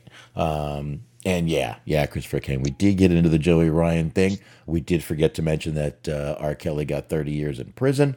Um, you know, R. Kelly gets 30 years, and uh, that uh, Giselle, whatever, gets 20 years for trafficking underage. Uh, uh, anyway, d- d- I, I, for what those girls said she did to her, I uh, no sentence, no sentence lighter than death would have been good for me. But anyway, um, as far as I'm concerned, R. Kelly too. You do stuff to underage men, women, girls. I fuck you, die. Anyway, um, yeah, where were we? Uh, mean, you, you can't be out here peeing on people. no, but no, you can't. Well, he was doing. I mean, dude, he didn't. He, didn't get a peeing charge. He got fucking child trafficking charges. God damn it! Peeing charge. Forget the peeing charge. That's a fucking misdemeanor. Um, but anyway, like I said, I, I I am. I'm glad this. It just Uh, makes me think of the Boondocks episode. if I see R. Kelly peeing, I'm moving. It's not my fault that bitch couldn't move. Uh, really happy for Jake Atlas that this is dropped from his dropped, dismissed. Not going to be on his record. He'll be uh, he'll be all good. Matter um, more than likely this will all be sealed and gone for him. So good, good, good. It's kind of shitty though, because I mean, nothing ended up happening to him, and, and now he's still not going to be back with AEW. It's, it's probably going to end up being an impact. Gets in recovered, so he's kind of on that uh, uh, Rich Swann role of just like he got in trouble for something that ultimately didn't end up happening, or he didn't end up getting charged with, and now he's going to be stuck in career purgatory. Uh, yeah, he may be. But you know what? It got dismissed. Down the road, this will get forgotten. He could end up back somewhere. I'm not worried about him, to be honest with you. He's talented, he's young, got a lot of time. Um, and uh, if he can stay healthy, then he'll be, uh, I think he'll be just fine down the road. Yeah, hopefully. I do, I do. Christopher Kane says Jade Cargill still looks like she's give boring BJ's. I, you know, I'll, I'll t- I, I, I, I would like to uh, to see. Um, I, wouldn't mind finding out. Um, yeah, impartial judge. I would like to know what it is one can do since he has brought this up a couple of times and put him on the hot seat. What can one do about their physical appearance that would make them look like they give interesting or exciting or preferable DJs? Um, I mean, I guess it's a tongue ring situation, but Layla Gray, she does. Layla Gray got it. Layla Gray, the, she looks like she'd give an interesting one. She does. Can confirm. I think he's. I mean, that she has a great ass. I, again, I got a feeling. I got a feeling he's looking for some DSLs. I, I think he's saying that she just has thin lips. Jade Cargill. Maybe that's what he's he's saying. Maybe. No. I don't know. I can see that. Let's see. Maybe. I don't know. Maybe we should. uh All we got back was interesting, so we're gonna have to change topics and maybe circle back. Well, God, I don't want to circle back. I mean, I do. I would like to know more about this situation. Uh, For more information, I would like to visit my public library. Uh, next segment brought to you by DraftKings. Um, Hey, I've been telling you that we haven't had TED Talk in a very long time. That was sort of an, before we the name change. ah, you're right. You're right. Oh, he- okay. He says, So "Oh, we need an, an inaugural an inaugural TED Talk. We need to christen the boat. Uh, that and her attitude. So thin lips and her attitude. I don't know. Sometimes those thin lips can get suction. Um, her attitude. This looks like she'd suck the fucking curl up the trailer hitch with that attitude. That's just my opinion. But uh, anyway, I mean, there are certain people where it's like they just like they can look nice, but they don't necessarily have it where it counts. Like just as an example, like if we're in a lobby, these this accusation of people who look like they give boring beaches, I would definitely put Jennifer Aniston on that list. Like very attractive woman, looks like she's probably pretty. yeah, but she just she doesn't have much of a personality at all. She's just No. really, really hot. though. I mean, she's gorgeous. Um, That's why she's had such a successful career. It's like she doesn't say anything offensive because she just doesn't have any opinions. Kara Christopher K. Kiera Hogan is she still gay? Isn't she bi? I don't think she's full. she's still gay. I don't think you know. Women change their minds so much, Christopher Kane. You you you've always got your shot, brother. Uh, you've always got your shot, dude. I, I just I would like I would like to picture her just like sending him a letter, just like one of those rejection like from an employment like letter of like, well, we're not currently interested at this time, but we will keep you in mind for future positions. I regret to inform you, I am still gay. Um, things could change Yeah, down the line. bi, I don't know. I, I didn't know she was gay. It kind of came up as a little bit of a surprise. Because next thing you know, it's like, all right, and her and Diamante are getting down. It's like, well, God bless them. Yeah, like I said, I'm not sure if she's gay or bi, or it doesn't e- either. It, it doesn't matter to me either way. Um, and yeah, I think you're right. I think it, it was her and Diamante, which uh, I'd, I'd, I'd uh, that would be fun to uh, be a fly on the wall. I was Um, gonna say it's a, it matters either way to me. I would like to see photos. So either way, either way, I would like to see photos. I mean, video is better, but hey, you know, beggars can't be choosers. Oh, They were Chris- supposed to open up an OnlyFans together, and then I guess it just got switched. Like they decided not to. She has one. Well, luckily, herself. Natty and her sister still have their OnlyFans, and uh, that. I'm sorry. One day a cop's going to show up in their, at their door and just go, "You guys know your sisters, right?" Okay. You, Yeah, they, they apparently they went. Li- I have photographic evidence of this, but uh, they went live yesterday, and apparently, apparently Jenny was wearing an outfit that uh, left very little to the imagination, and things kept popping out, and Natty had to fix it. Which is really kind of creepy and gross if you think about it. 'Cause It's like she just reached over and just put her titty bag in place, and it's like, yeah, that that's that's not cool, but Okay. Um. uh, yeah, I will in the Mixlr chat. Mixlr.com slash wrestling outlet for those who'd like to see. You're uh. You're a mensch, Mark. You're a mensch. You're a good man. You're a good man. I'm trying to say. You really are. You really are. I've. Uh, if I haven't told you, you're you're you're you're you're a good man. All right. Let's continue.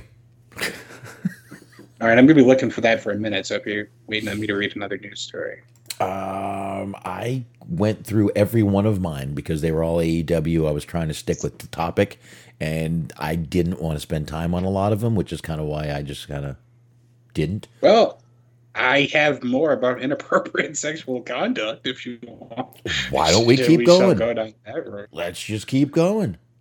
All right.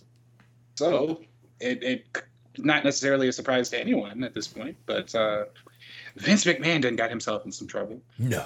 I say some because he's not really being held accountable for anything. But anyways, in a long time, in a long form New York Magazine article, words are hard sometimes, written by the author of the upcoming Vince McMahon unauthorized biography, a former WWE wrestler corroborated, the female referee, a reader. Fucking A, eh? words are hard sometimes. Oh, you just see, and you just went New York. You added an R to that name. Yep. Rita Chatterton's sexual assault allegations against McMahon.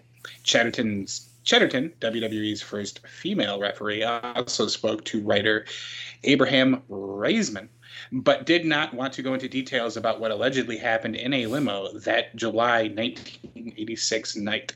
This was her first interview since 1992. In that 1992 appearance on Geraldo Rivera's daytime talk show, uh, she accused McMahon of raping her in a limo in 1986, but because of the statute of limitations had run out, no charges could be brought against him. Uh, Mario Mancini became the first wrestler to speak out on the record and corroborate the story, uh, choosing to speak to Riesman now because of McMahon's current day issues that has a special committee of the WWE Board of Directors investigating him on allegations of misconduct. Mancini and Chatterton have known each other since the early 1980s as they trained together at a wrestling school. He claimed Chatterton took him aside before a 1986 WWF house show and burst into tears describing what happened inside the limo, which included McMahon forcing her to perform oral sex before pulling her on top of him for sex. From the article, uh, doesn't want to use the word rape while talking about what happened, but he describes something that sounds like the conventional definition of that term. Was she taken advantage of? Absolutely, he says. Was she scared of to death? Absolutely. Did she want to do that? Probably not. Chatterton said that she wanted to talk to McMahon about her future and gaining full time employment. Yeah, boy. After McMahon said he didn't want to discuss it at a large dinner, oh dear God, she and others were at, he suggested they go to dinner and talk privately which of course you know McMahon's the kind of guy that would just like taking her to Burger King for this. But uh, while outside getting into her car, she saw him in his limo, and he suggested they talk there as he was tired. The limo driver was not present at the time. Riesman wrote, She declines to describe to me the specifics of what happened next, and then detailed what she had said before in two separate appearances with Rivera. McMahon allegedly said in order to, for Chatterton to get a $500,000 a year deal, he had mentioned to her before she would have to, quote, satisfy him. I worked really hard not to do the McMahon voice there. That is when he allegedly forced her to perform the aforementioned acts and el- or else be blackballed from the industry. She didn't tell her story initially due to a fear that her elderly parents would suffer health issues due to the stress. After they passed is when Chatterton decided to go public. The then WWF declined to comment on allegations at the time as they were dealing with several other of their well documented scandals. However, he and wife Linda sued Chatterton, Rivera, and several production people and former wrestler David Schultz. Claiming they were part of a conspiracy against the McMahons, the suit was eventually dropped. Chatterton also was spoke to uh, is also speaking out now due to the latest controversial McMahon headlines. Uh, so yeah, that's basically what ended up happening is that uh, there's more allegations out about Vince now and more unsavory shit. Uh, well, I mean, obviously this is an older story. We've uh, I don't think we've actually ever really mentioned. Well, we, we I think we've mentioned mentioned this in passing, but uh, I don't think we've actually ever kind of dove into this one at all. Um, this has been a story around obviously a long time. If it happened, you know, it happened, and I think she uh, said she came out in 1992, right? Mm-hmm. Something like that. So, like I said, this has been talked about.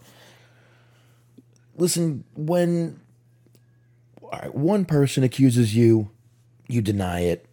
Okay, you're famous, two, three people, maybe even, you could maybe even get away with that. But when this just kind of keeps coming up over and over and over and over and over and over and over and over and over and over and over, eventually, where there's smoke, there's fire. That's all I'm saying. Right. You know, um, I tend to believe this girl. I really do. I don't know why. It just by her story, it seems very Vince.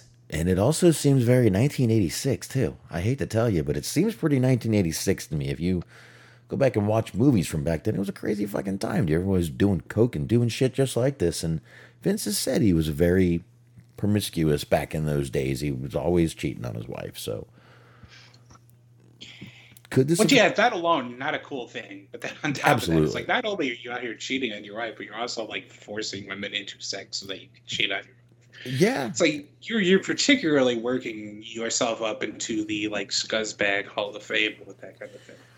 Well, and again, I mean, like I've al- always said, you, you know, it, anyone who says McMahon is a scumbag, I, I, I just kind of look and go, oh yeah, and the sky's blue. I, I, I, I mean, we know this. Look, I don't, I don't care how much entertainment the guy has given to me over the fucking years. The guy's a scumbag. Sorry, he just is. You have to be a scumbag to last as long as you've lasted in this business and be as big as you've lasted, as as he is in the business he's in be it the wrestling business or the entertainment industry. Both. So I tend to believe this.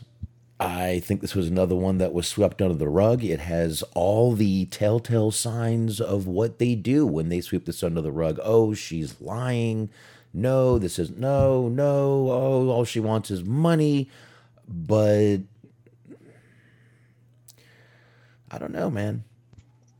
I mean, you know, five hundred thousand with inflation from nineteen. Let's see, from nineteen to nine, uh, nineteen eighty six. Right about now, you know, the inflation on five hundred thousand would be about three million. Smark is what I'm thinking. it sounds like sounds like the same payment to me. Sounds about right. Sounds about right. Okay. Wow. Jeez, that's actually disappointing if you think about it. I guess even like upped his rate. He's still just like kind of low lowballing people. I wonder has has has Jerry McDevitt been the attorney since 1986? Is he counting in inflation on this hush money? It's, um, boy, Vince, Well, I mean, of course he's going to pay the bare minimum. this is getting more expensive every year, Vince. I can't. Why am I laughing about this? It's not funny. It's really not That's funny. just how cavalier they are about it. That's just like something that the accountant brings up. It's like Vince, the hush money budget is just getting it's through the roof. But like, any blood money shows we're gonna have to do to pay for all this hush money you're throwing around.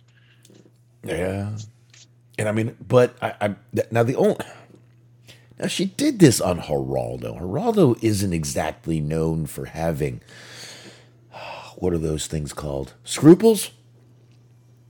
He's not. Jersey say journalistic integrity, but yes, Uh, you know what? That's a better one. Journalistic integrity. Um, I mean, Al Capone's safe. That man wasted fucking five hours of everyone's life. It was empty. Oh my god! I remember sitting there on the floor of my house, watching, waiting. Me and my dad anticipating, waiting, and and nothing.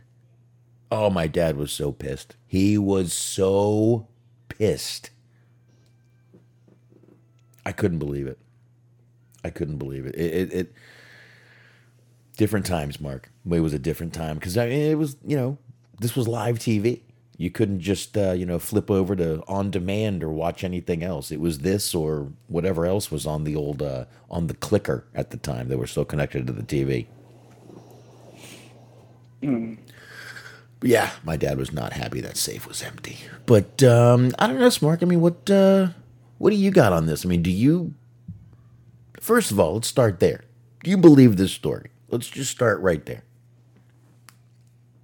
Yeah, more than likely. Like, especially the fact that like that they attempted to sue her because of this. Where it's like, yeah, I understand if somebody's like bringing false allegations, you would probably want to sue them, but then it just also seems like a very Vince move to be like, not only am I going to lie about this, but I'm also going to sue you and take your money, which I gave you in the first place to perform lewd sexual acts. Oh, hold on, I'm drooling right now. Um, it's not that high. Let's calm down. I just no, I just pulled up your picture. Uh, Ah, yes. oh, Right, we've had a little bit of everything in this in this show. We've talked about the uh, domestic abuse from a botched threesome.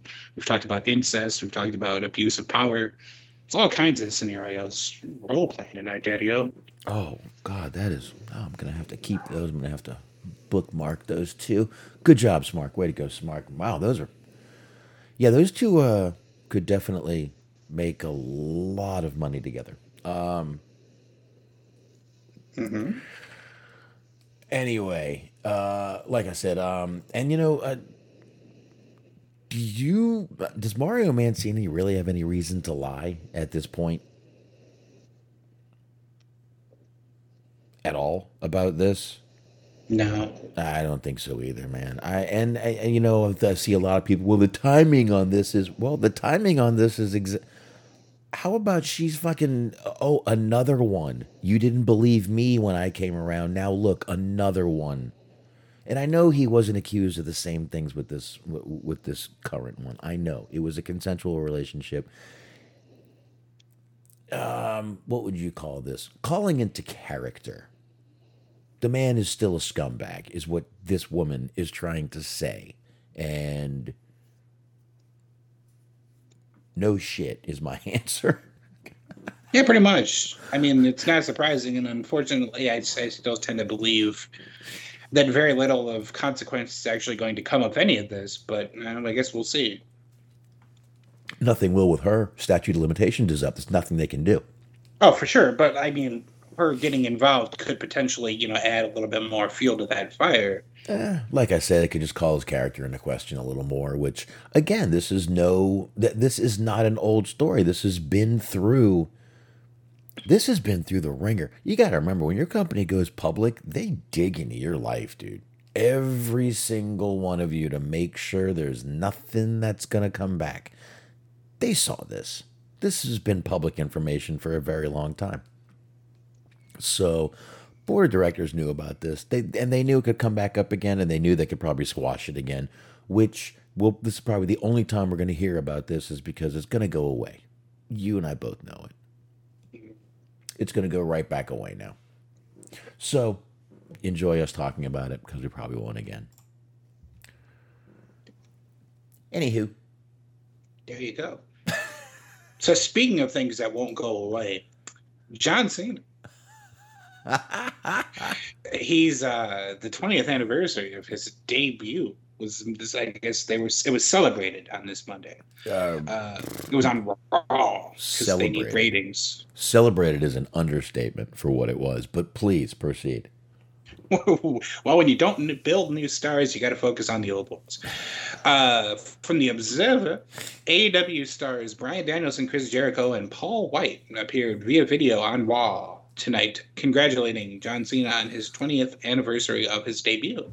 Danielson, White, uh, who appeared under their WWE names, Daniel Bryan and The Big Show, were first to congratulate John Cena. Later, Jericho appeared in another segment, also congratulating Cena which I didn't see, but I hope that the lower third just said like Fozzy frontman Chris Jericho. Um, others that appeared throughout the night to congratulate Cena included Trish Stratus. How about that? John Bradshaw Layfield. Speaking of inappropriate sexual conduct, Kurt Angle, Stone Cold Steve Austin, and Randy Orton. Uh, JBL did not bring his broomstick to the ceremony. Cena appeared at the start of tonight's Raw, with the roster appearing backstage to congratulate everyone. He also appeared in the backstage segments with the Street Profits and later Austin Theory, who ran down Cena. He attempted to take a selfie with Cena, but he walked away before Theory could take the photo. He later appeared in ring segments thanking the fans. Cena made his televised main roster debut on the June 27, 20 or 2002 mm-hmm. episode of SmackDown, where he faced Kurt Angle in his debut match. I remember where I was. I remember seeing him come down to the ring. I was in my my house off of Southwest 10th Street, right behind Krabby Jack's. I was sitting there and I saw him come down, and I said, "I'll be damned. There's your new right there. That is your new fucking star." And boy, I was right. You just knew the way he came down, the way he did he did that whole thing with Kurt Angle, the way he just you know did the whole ruthless aggression thing, and he he, he didn't win that match, but I, you just knew. You just knew that he was going to be the new guy. And goddamn, from that day on, he pretty much was. Yep. So, but uh, yeah, this was a little more than just a a tribute. This was like a fucking. I mean, the mouth was open. The the the. I mean, there was swallowing. They were gurgling. They were fucking. this was like. Please come back. Please come back. Th- that's what it felt like. It felt like they were begging him to come back. Please come back. Please. Like the Vince McMahon equivalent of Dixie Carter groveling at Hulk Hogan's feet. Oh, oh no, that was just plain gross. That was that was I don't even know the word for it. Just disgusting. Is what that was. That was awful.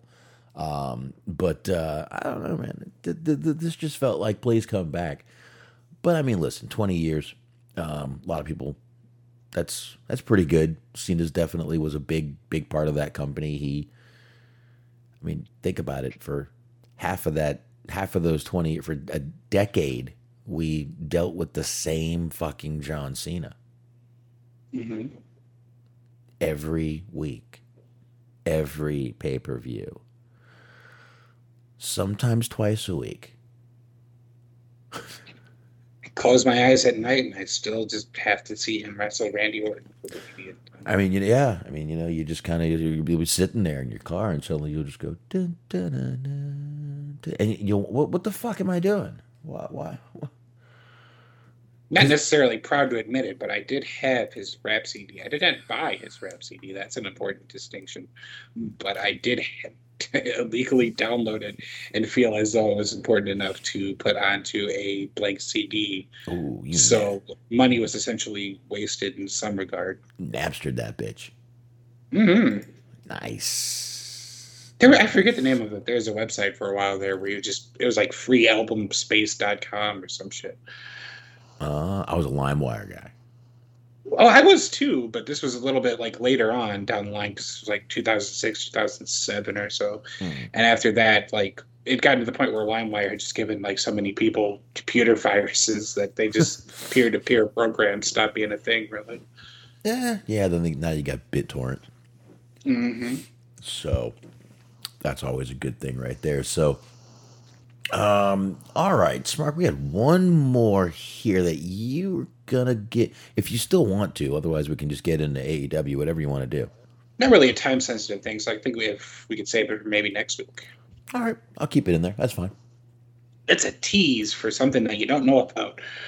There you go. All right, so there we go. So that means I can dump all this right here, and I guess we can just go ahead and get right into AEW, man.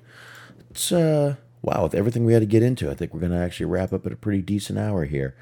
Um, AEW, another. I gotta tell you, I thought it was a pretty fucking good show again tonight, man.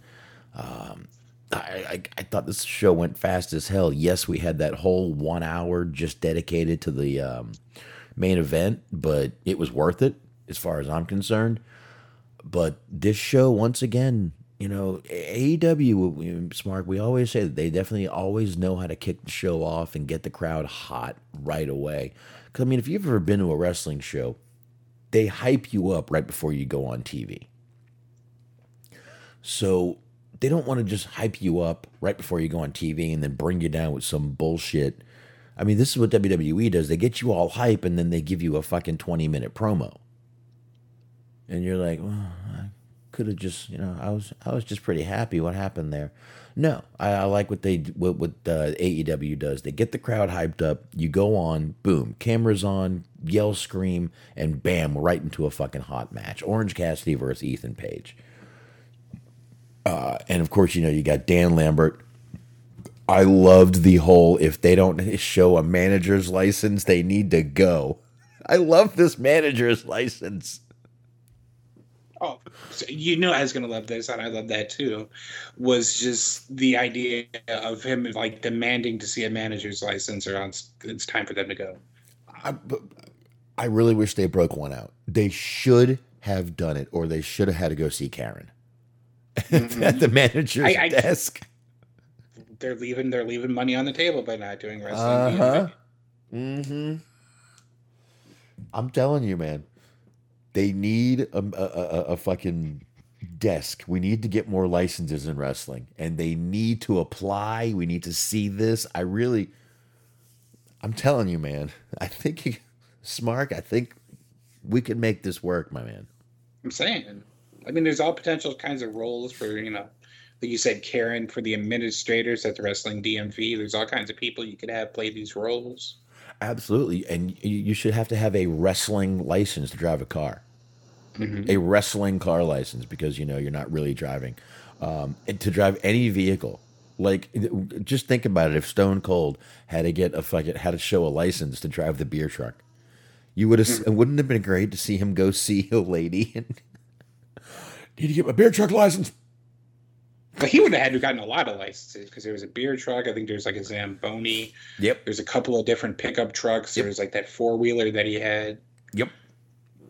Well, yeah, I, I- I'm I'm a little like that. If it's got wheels, I can drive it. I'm kind of the same way. If it's got wheels, I can fucking drive it. Um, motorcycles included. So I get where he where he's going, but uh, I the crowd once again. I love when this crowd chants "Shut the fuck up," and I love that they don't even try to bleep it. They don't even try. It's like, nah, what are we gonna do? Just leave it. Just let them fucking do what they're doing. So they're chanting "Shut the fuck up." Uh, really a good match. Like I said, every time you know Orange Cassidy's in a match, you know you're gonna get two things. You know you're gonna get good wrestling and some fun, a good comedy. I liked him trying to get out of the uh, basically the razor's edge by putting his his hands in his pockets. I thought, you know, just fun stuff like that. I really feel, and I've said this before, I feel that uh, Orange Cassidy is comedy done right. Comedy in wrestling can be very goofy, very corny, very, very, very hokey. And his can be the same way, but delivery. Comedy is all about delivery, right, Smart? I think he's got a very good delivery on what he does. Uh, his look helps it, his attitude, everything. It's just it, the package is all, it all clicks. It all clicks with Orange Cassidy. And it was the debut of his new theme, which was his old theme, which is the one they used on the Indies.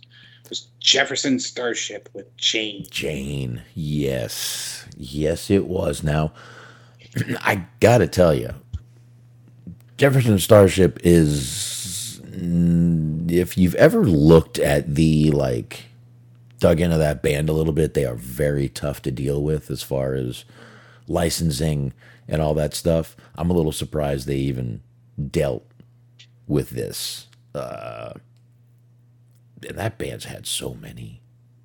I mean, there's stories of the what is it the the the guitarist beating up beating the drummer so bad he had to go to the hospital and shit. There's been some pretty crazy stories about that band. But there's also been some story. I mean, um, what was the guy's name? The the I forget the original singer, but um, he had to uh, he sued for the name, which is why they became they were Jefferson Starship, then they were just Starship, and then they were they'd been through so much stuff. Crazy little little thing with that whole thing. But like I said, it's just amazing that they got it done. But good for them. Yes, yes, indeed. And in relation to that, since we're talking about Jefferson Starship slash Starship, um, God, what is his name? Tony Deppen uses the song "Built This City on Rock and Roll" as his theme in GCW, which is great because he's supposed to be an obnoxious asshole heel, and that is about the best song that you could use if you were being an obnoxious asshole heel. I forget what year it was, but that was actually one year it was voted the absolute worst song. Mm-hmm. It was. Apparently that song like there's all kinds of things like unwritten rules you don't do when writing music and that song like breaks every one of them. Imagine breaking rules and taboos to, to come up with that song. I don't know. I don't know, but apparently that song is I love that fucking song. I think think, think it's pretty fucking good. I like the beat. I like the fucking the word. I think it's a pretty good song. And they, I think they were even Jefferson Airplane at one time, Smart. I think they were actually called Jefferson Airplane at one time. So, um, but anyway, like I said, started off hot. I thought this was great. Um, and you know, if you wanted to just piss off the crowd a little bit, I think they definitely, uh, definitely uh, did their job here with bringing out Christian. Tony Schiavone, um, I, I, I, I do want to put a quick message out to Tony Schiavone. Uh, it's time to get rid of the earrings, buddy. Um, no, I like it. I like midright, midwife, midlife crisis Schiavone with the earrings. dude, I'm my I, I my ears pierced too, but I don't wear the earring. Um, no, I just think it's time. I just it's starting to look like old dude wearing earrings. I don't care for it. It doesn't anger me at all. Meanwhile, they brought out Christian Cage. Crowd was booing the fuck out of Christian, as they should. And he says, Listen, upper management came out. They told me to apologize for the remarks I made about his father. Obviously, we know Jungle Boy's father is Luke Perry. Um, and uh, he says he's he's sorry. Um, he's sorry that Jungle Boy's whole family wasn't dead, except of course for his mom, because I think Christian's going to try to bang his mom. Um, and uh, the crowd was just pissed off. I, I, you know, I, I didn't care for the comments last week. I really didn't. I, and, and again, it didn't anger me. It didn't upset me. I just, I just thought it was unnecessary. And I kind of thought this was unnecessary too. Well, yeah, it's just sort of doubling down on last week. Yeah. It really is. And again, it doesn't upset me. It's not gonna I'm not offended by any of it. I just think some of it's unnecessary. A little distasteful, but it's wrestling. I expect a little bit of lowbrow, you know, humor in it, or not not even lowbrow humor, but even just, you know, lowbrow. I expect Yes. that. It's not a big deal. But I did think I, I, I, you knew it was coming. Oh, except for your mom, you knew he was gonna do it, and he did. He he delivered. Um, and then Smark, we got the new Luchasaurus. Evil music, black tights, black mask. Yeah, what is it that they're trying to say in AEW? That he's evil now that he's all black? What's your problem, Tony Khan? Um, also, Ah, Christopher Cage I'm- says, I'm gonna no-sell the that just- Dinosaur is the heel now, which made me laugh. Well, They have a they have a heel dinosaur. yeah, and I'm gonna no sell that just like you sold no sold my shit, bitch. All right, Uh, well, you know, I mean, it's two different kind of accounts of racism. You made a me so horny joke. I accused Tony Khan of being a racist. We, we all go our separate paths. We, we really do. You know, we really do, Smark. And, and we all meet up on that path somewhere, usually. Um. Anyway, but uh, I I don't know. I I mean, obviously, it's just kind of a black is for evil, Smark, and it's just the way it's been for a very long time. There's nothing you can do about that. But um, I don't know. I kind of uh, it's interesting, but I you know what's going to happen. Either one of two things. Either Jungle Boy is going to come back and he's going to just be like, oh my God, what happened to you? What happened to you? Or this is all a ploy. And when Jungle Boy comes back, Luchasaurus is going to turn back to being face, which I don't think is going to happen. Um, I think we're going to be having heel Luchasaurus, which I don't think I've ever seen a heel Luchasaurus, to be honest with you. He was. Yeah, he was in uh, Lucha Underground. It was he was part of that uh, Kobra Moon stable. It was now Thunder Rosa, of course. Okay. Not to pull back the curtains for anybody. That's fairly common. You know, you're spoiling shit, Smark. What are you fucking doing? I will say, I will admit to being dumb. And like the last season of Lucha Underground, there's a character that's Dario Cueto just playing somebody else. And I didn't know it was Jesus. Dario Cueto until like five episodes in. Oh, and I by was the like, way, man, where is Dario Cueto? It's like, no, it's just it's the same fucking actor. He's just playing a different character. Duh. It's like, oh, well, I'm an idiot. I mean, it happens. And, and by the way, speaking of spoiling shit, right before Claudio debuted, uh, old uh, Dave Meltzer decided to tweet like 15 minutes before it happened. He tweets, "Claudio's in the house." Hey, dipshit! You couldn't have fucking waited. You couldn't have fucking waited. You spoiling piece of shit. I wish he would. I, I, I, we're all just like interpreting how he, he meant that because it was text. I choose to believe that he tried to say that like way more hip. He was like, "Yo, Claudio's in the house." And he like, you know, like throws the microphone at, him. like they're in like a fucking freestyle cipher. Either way, he's spoiling it, Smark. Yes, that, that's like, sort of a thing in relation to that. They had the NBA draft was like last week, I want to say, Uh, and like now it's gotten to be this thing where it's like so fucking obnoxious that ESPN has a guy that like comes on and spoils the picks before they happen. Because he's like their insider. He's like their Dave Meltzer, which is weird because like there's actual sports insiders and wrestling insiders are kind of a made up thing. But mm-hmm. he, he was he's there, Dave Meltzer, I guess, and he just like comes on and like right before the pick, he's like, so and so is going to the fucking Denver Nuggets. wow. Like, hey, fuckstick, couldn't I have not waited for that, you bitch? Yeah, I agree, man. Yeah. What's wrong with fucking people, man? No one wants surprises anymore. We're, we're, we're all addicted to fucking instant information. We are. And it's because of fucking smartphones. And in relation to Dave Meltzer, I believe, Sasha Baron Corbin says, What a bum, brain of a cabbage. I agree. Well, I don't know. The guy's been smart enough to uh, just talk about wrestling for the past, uh, you know, many years and get paid for it and make a living out of it. Not so stupid. I mean, I'll shit on the guy, but not so stupid when it comes to that. He's made a living out of this. Yes. Absolutely. He's Man. built an entire career in like the communications industry, despite not being able to do so very well. No, and I mean, obviously can afford steroids, so you know, hey. Um, he has fucking muscle dad Meltzer on here. What? What? uh, Oh fuck! I said that out loud, didn't I? God damn it! Fucking tight polo shirts. I. like, well, I can tell you how you didn't get that muscle. Fucking cleaning your house, Well, you I lifting s- boxes off the fucking I seen floor. that picture. Well, I mean, i- here's the thing: if, if you can afford steroids, you can't afford to buy new shirts, so your shirts shrink, and that's what happens. Um, they just they they look much tighter on your muscles. Anyway, uh, evil.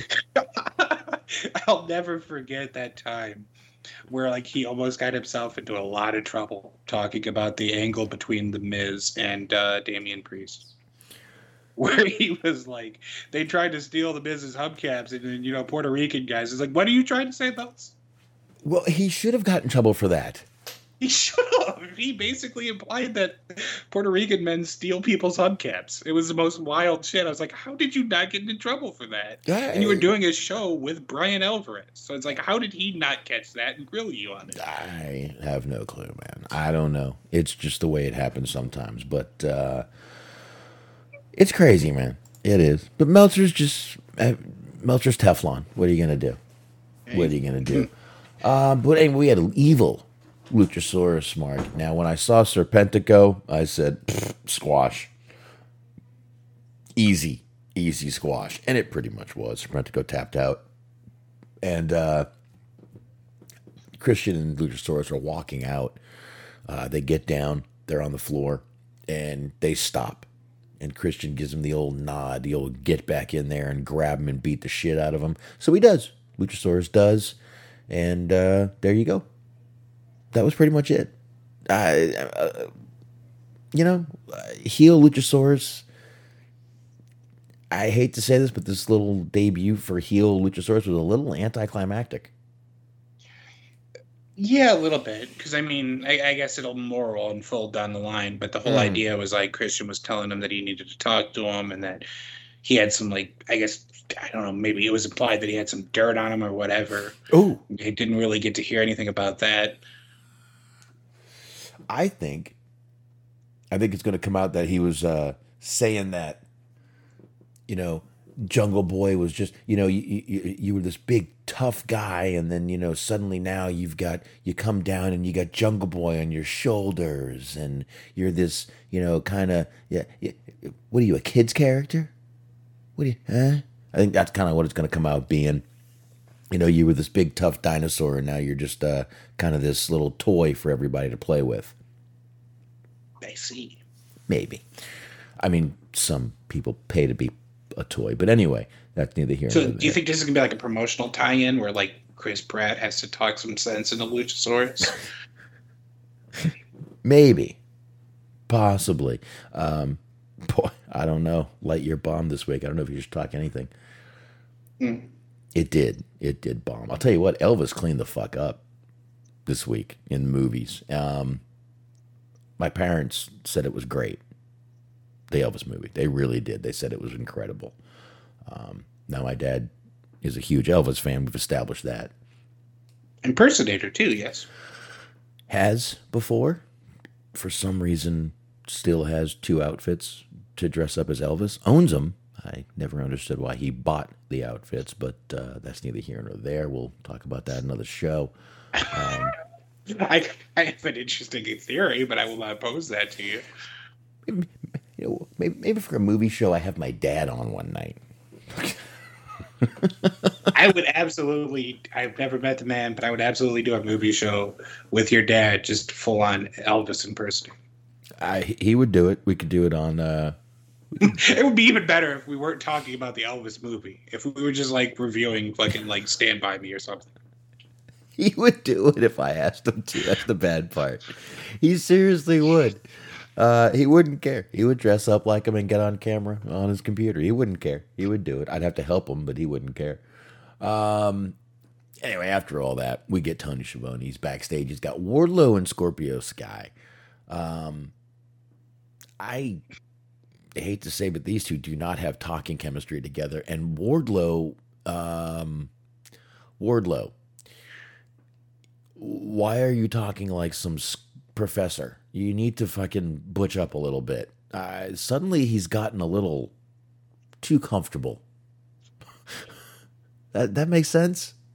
Professor Wardlow. Uh, does he not sound like he's being that? He's like, listen, I really don't want to make you angry, but um, I really feel that we should. I mean, dude, come on, you were you were fucking going out there like growling a few weeks ago. Can we get a little growl out of your voice?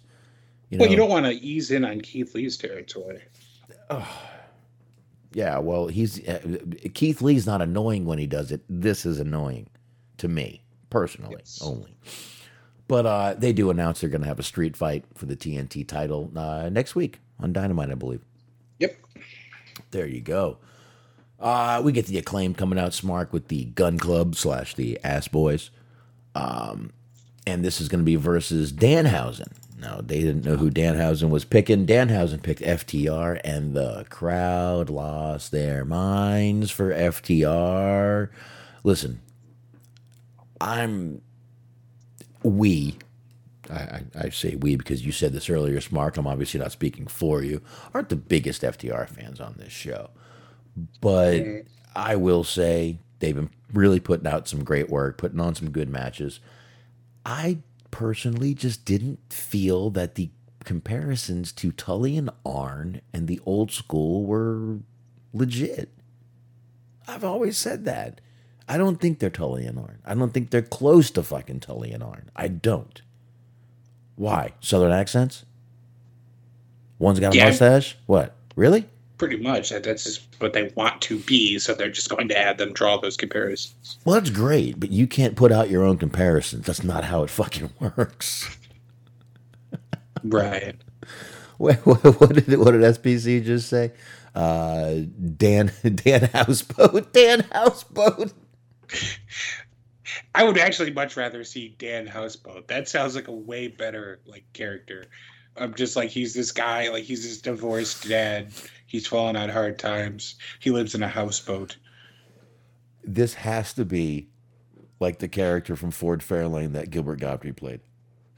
Ooh, That- that you know, the only movie I could think of that had a houseboat in it was the movie Ladies Man, because I think Leon lived on a boat. Leon did live on a boat. You are 100% correct. Uh, great movie right there. But um, yeah, I, that's uh, Dan Houseboat. I can't. I like the idea of Dan Houseboat. That's it's a way better character than Dan House. uh, SBC, you have just named the show for the night. Thank you, sir. Uh, I will. wa- I will. I'm, I'm giving you credit right now. I am definitely naming the show Dan Houseboat because that is the best name and the best character I think we could come up with. Dan Houseboat. That is so awesome. Oh my god, it is, it is pretty great. You just like maybe he's like Orange Cassidy's like degenerate dad or something. Oh yeah, and I, oh definitely. Well, I mean, why? do- he says, Fuck. "Yeah." Now we. I mean, you have to. Why does he live on this house? But Obviously, he was kicked out of his house. Can we think of a? I, I'm leaving this up to you. You could one up me on this one, Hmm. but I'm thinking the only the person I think would portray this character the best. It's a problem because I don't think they're actively wrestling anymore. But the honky tonk man, Ooh. Dan Houseboat, like he's like fucking unshaved. He's I fucking honky tonk man is a legit alcoholic, so he could he could play that part too. Mm. He shows up with his Gatorade, which is like five percent Gatorade and eighty percent, like ninety percent vodka. I like this. I like this. I like. I, I I like it. I do. I do. Um. Hmm. I'm trying to think of scuzzy people in wrestling that aren't actually legitimately scuzzy people that were like in legal trouble. Let's see here. Who could? Who would be a good? Let's see if the chat room. Well, feel free to join in here and figure out who could play Dan Houseboat. Um, you're right. It would have to be a scuzzy kind of person. Um, man, I hate to say, but Terry Funk would be a great Dan Houseboat back in the day. Yeah, T- Terry Funk would be good. Terry Funk, good uh, Dan Houseboat. Bathhausen, Bathhausen, Bathhausen, SBC, Bathhausen. I like I mean, that Baron one. Corbin would work. He's right. He, he does suggest Baron Corbin, but like, yeah, that that's where that. Oh, yes, Jeff He's Hardy. right. Raven. I, Raven would be perfect. dude, I'm not gonna lie. I swear to God, I was thinking of Raven. I swear to Yeah, God, but that- you, that's it. He, he still wrestles a little bit, I think. So yeah, you get Raven out there as Dan Houseboat. dude, this is a great way to get Jeff Hardy back in. Dan Houseboat. Yeah, that's and and then you can bring in um I don't know. You, you, uh, uh, uh, Rusev would be Rusev would be a great Bathhausen. I don't know, but um, Yeah, I don't know. Rusev doesn't like give me scumbag vibes. no, no, no for for Bathhausen. Yeah, Oh, ah, no. Bathhausen is Alex Wright. Like for some reason, that's just perfectly clear to me. I don't know why, but I just when I hear Bathhausen, I just see Alex Wright disco dancing. Kozlov, Vladimir Kozlov. That yeah, he could, he could be as heavy. That would work too. We're about to get a lot of out of work wrestlers some jobs with this. Oh yes, especially Dan Houseboat, man. You could basically take any fucking scumbag drunk from back in that. Marty Jannetty. Oh no! Oh god, I don't know if you know him that well, but his literal gimmick. Oh god, Na- Spider Nate Webb. Like look up Spider Nate Oh. Webb. He No, I know who he is. I know who he is. Absolutely, he is literally perfect for Dan Houseboat. This would be, and like he still wrestles. It Mhm. would work perfectly. I know who he is. GCW guy. Yeah. I have. I definitely know who- Back in the day too. I think he was on XPW or not XPW, uh, Wrestling Society X. Yes, yes, he was. Yes, he was. I do remember that. Um, but yeah, man, that's a fucking Dan Dan Houseboat. That's pretty great. Oh, thank you, SBC. You just saved us a lot of fucking questioning after the show. Now we can just be like, okay, we're um, okay, awkwardly out of here. Let's leave. All right.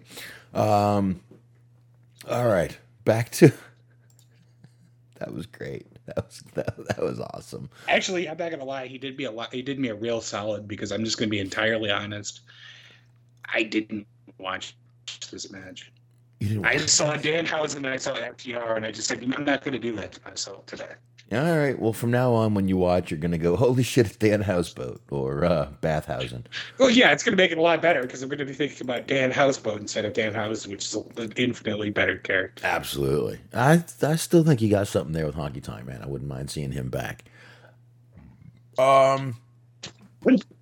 As like a manager character. too. Oh, there you go. I still say Marty Jannetty would be a good, a good one for that. That's too close to reality. I don't. I can't trust Marty Jannetty in a prominent role. No, talk about not working with. I mean, Jesus Christ, go back to the beginning of the show. Talk about not wanting to work with fucking teenagers, um, especially teen- him. especially teenage girls. you know, she could be daughter. Is all. I couldn't help it. She was hitting on me. Uh, she jumped on me. Um, anyway, uh, Jade Cargill versus Yes. Leila Grey. Uh, Leila Grey with the ass. There you go, Christopher Kane. The lady who gives boring blowjobs versus the lady with the ass. There you go. Um, this was basically a squash. Nothing really to spend a lot of time on. Jay did grab the mic from Stokely, and uh, she basically, I'm just going to paraphrase, she's ready for a real opponent. Statlander and Athena came running out. Um, Athena was up on the top rope, and Leila Grey pushes her off.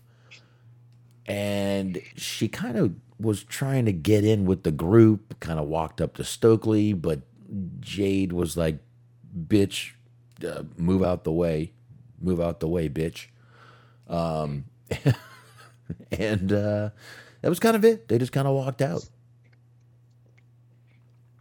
I like this, but I think they're we're a little pressed for time tonight. Kind of felt like this was uh, this whole segment from beginning to end was rushed. Yeah, it did feel that way too. Honestly, I, I would agree with that. I think they probably would have been better off not advertising this match and probably skipped it.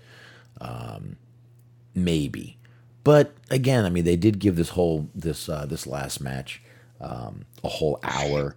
Um, what did you think of the pop for JR? I liked it. I thought it was pretty cool. They brought out JR. and let us all hear that nice little cheer for JR. There. I thought it was nice. Yeah, I'm all for it. I always love me some JR, whether it's Grumpy JR or like original recipe JR. It's all good. I mean, I I prefer Grumpy JR. We we we all do around here. For sure. Absolutely. Oh yeah. Oh yeah. So, um, and then I'll tell you, smart. They played a great. Um, I, I mean, I, I I just called it a hype video. It was a hype video for the match, but it was more focused on Eddie Kingston being in the match. I thought it was a great little hype video for for uh, just a hype video on uh, alone. Absolutely. Yeah. I, I believe they were doing, they uh, put this out as part of their like the road to Rampage or whatever. Or not Rampage, Dynamite. Right. Because they do those sometimes before the bigger shows. They put out the little like you know, special vignette uh, compilation video, whatever. So I think that's what they originally did this for. But yeah, it was it was a pretty good video package that they put out. They they do this really well. That's one of the things WWE does well too now. It's just the video packages. And I guess it was sort of foreshadowing for how the match ended up ending, the story that they told. Yeah, so it's little bit. interesting that they, a lot of the focus was on just specifically the Eddie Kingston Chris Jericho portion of the match. Yeah, yeah, most definitely. Yeah, I, I definitely thought it did. But um, uh, plus that Ruby, I love staring at her. Um, so we get right to the main event, which, like I said, they dedicated the whole hour of this show to the main event. It was uh, Jericho Appreciation Society versus Blackpool Combat Club. This was the uh, blood and guts match. So we got the old, uh, basically, it's a War Games match, double ring cage obviously Chris Jericho was paying uh, homage to uh, Michael Hayes. I'll go with it because we were trying to figure this out in the chat room here. Uh, let's see. What the hell is Chris Jericho wearing? Christopher Kane said. And I have no idea. I think he was paying tribute to Michael Hayes, and I believe the rest of the group either that or they were going for uh, the boppers from the Warriors. It could be. Could have been, could have been. Check out my uh, go to YouTube Hollywood Hangout. Check out my Warriors review on YouTube. You'll see the boppers. You will understand. You will understand that uh, comment after that. Well, it's never a bad time to pay tribute to Michael Hayes. No, never. I mean, you know, I Don't, mean, don't do it. Bad Street, Atlanta, GA. I mean, if, you know, if he came out asking, you know, hey, where's Rosa Mendez? Uh. just- they just like swap her out like mi- during the match, like Aunt Viv style from Fresh Prince. Instead of take Auntie, it's just Rosa Mendez. It's just randomly there. brings her out, takes a shot with her.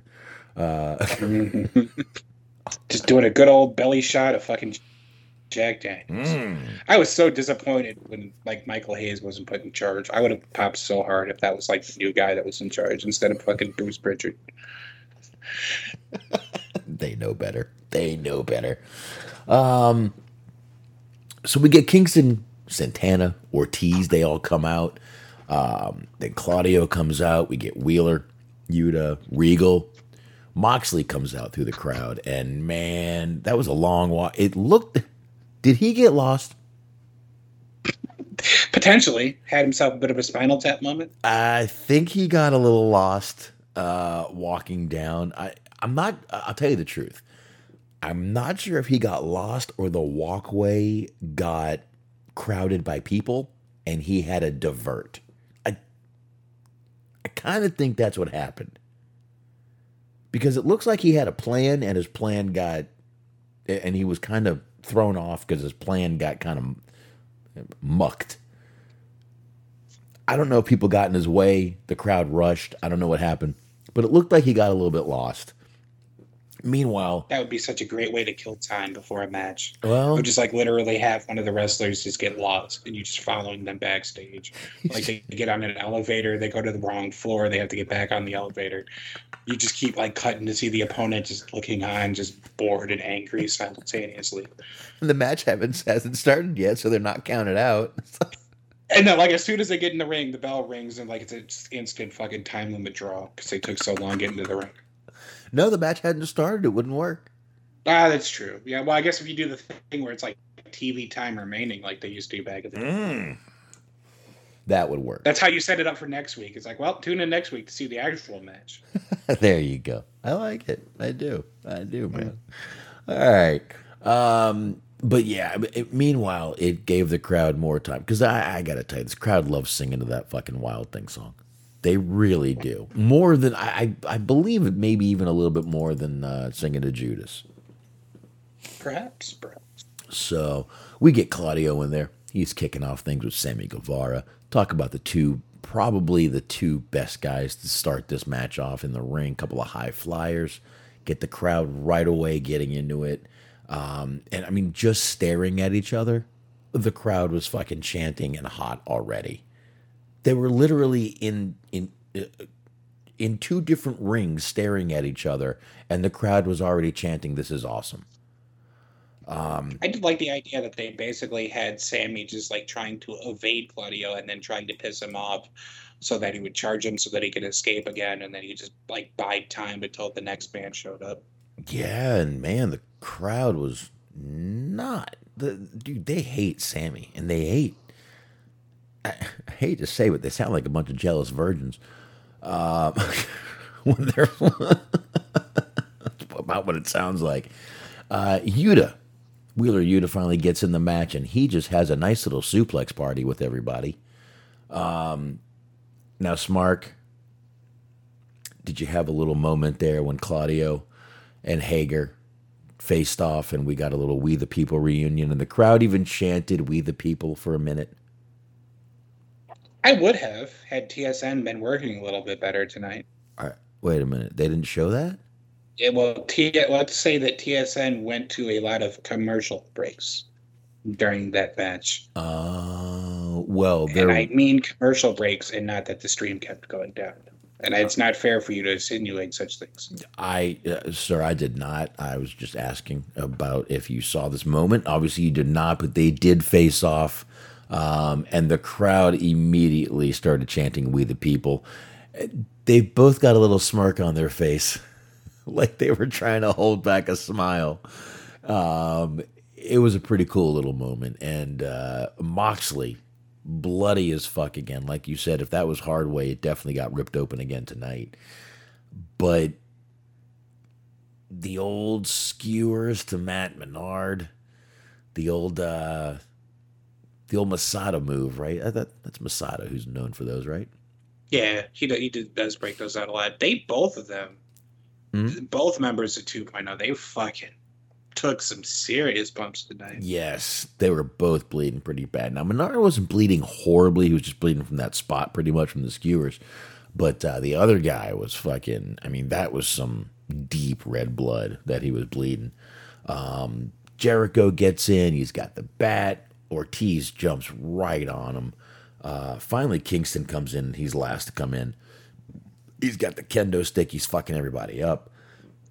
Um, and then, I mean, I, I got to tell you, I kind of walked away for a minute to grab a drink. I come back, and they've got motherfuckers strung up like they're being fucking pro, like they're deer being processed for fucking meat. Okay, that's the thing about this. Because, yes, th- there was somebody was hanging from the cage. They never showed it. Like, they did not show how the fuck they got out there. So, just like somebody just like somehow magically escaped. It was very odd. You see, and and another thing happened during this. Jericho and Kingston were up on the cage, and they were picture in picture, and they were just about starting to do something, and then suddenly, and I was watching on the TBS app. Um, suddenly, they went to full screen fucking picture or a full screen commercial. And I was like, "Are you fucking kidding?"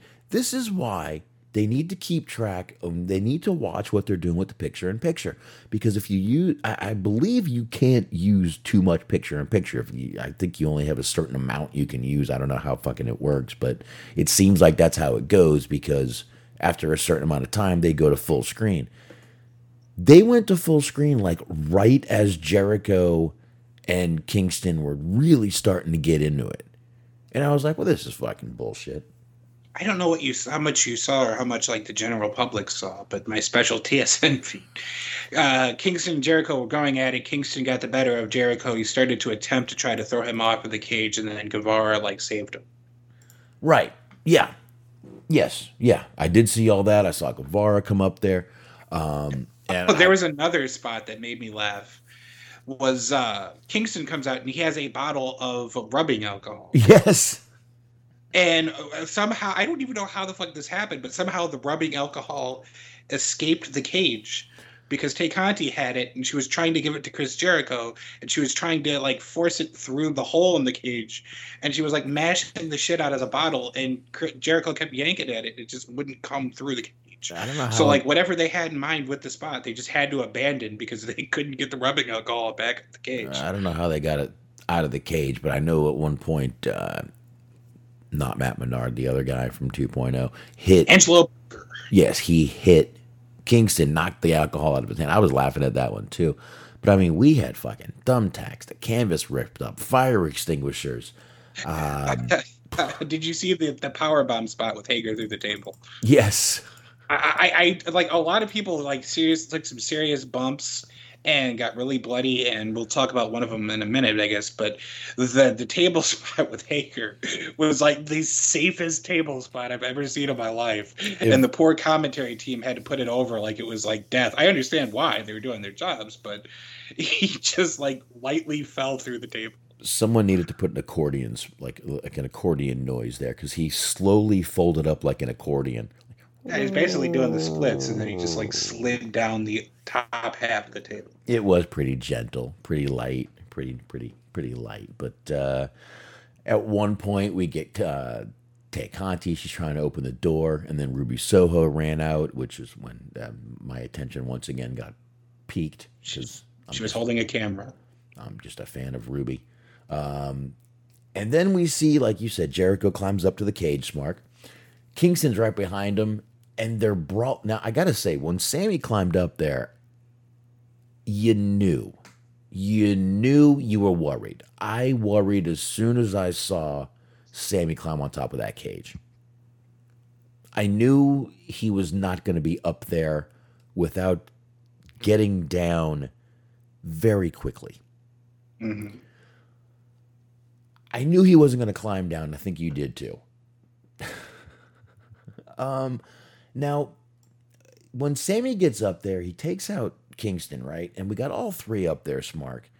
Did you notice how long they? Number one, did you notice how long they they were lying there? Number two, did you notice they were obviously talking something out when they were up there?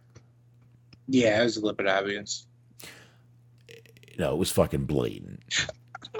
oh, and real quick, fucking, it made me laugh because I was expecting I was expecting JR. at some point to call Claudio Cesaro, which didn't happen No. as far as I could tell.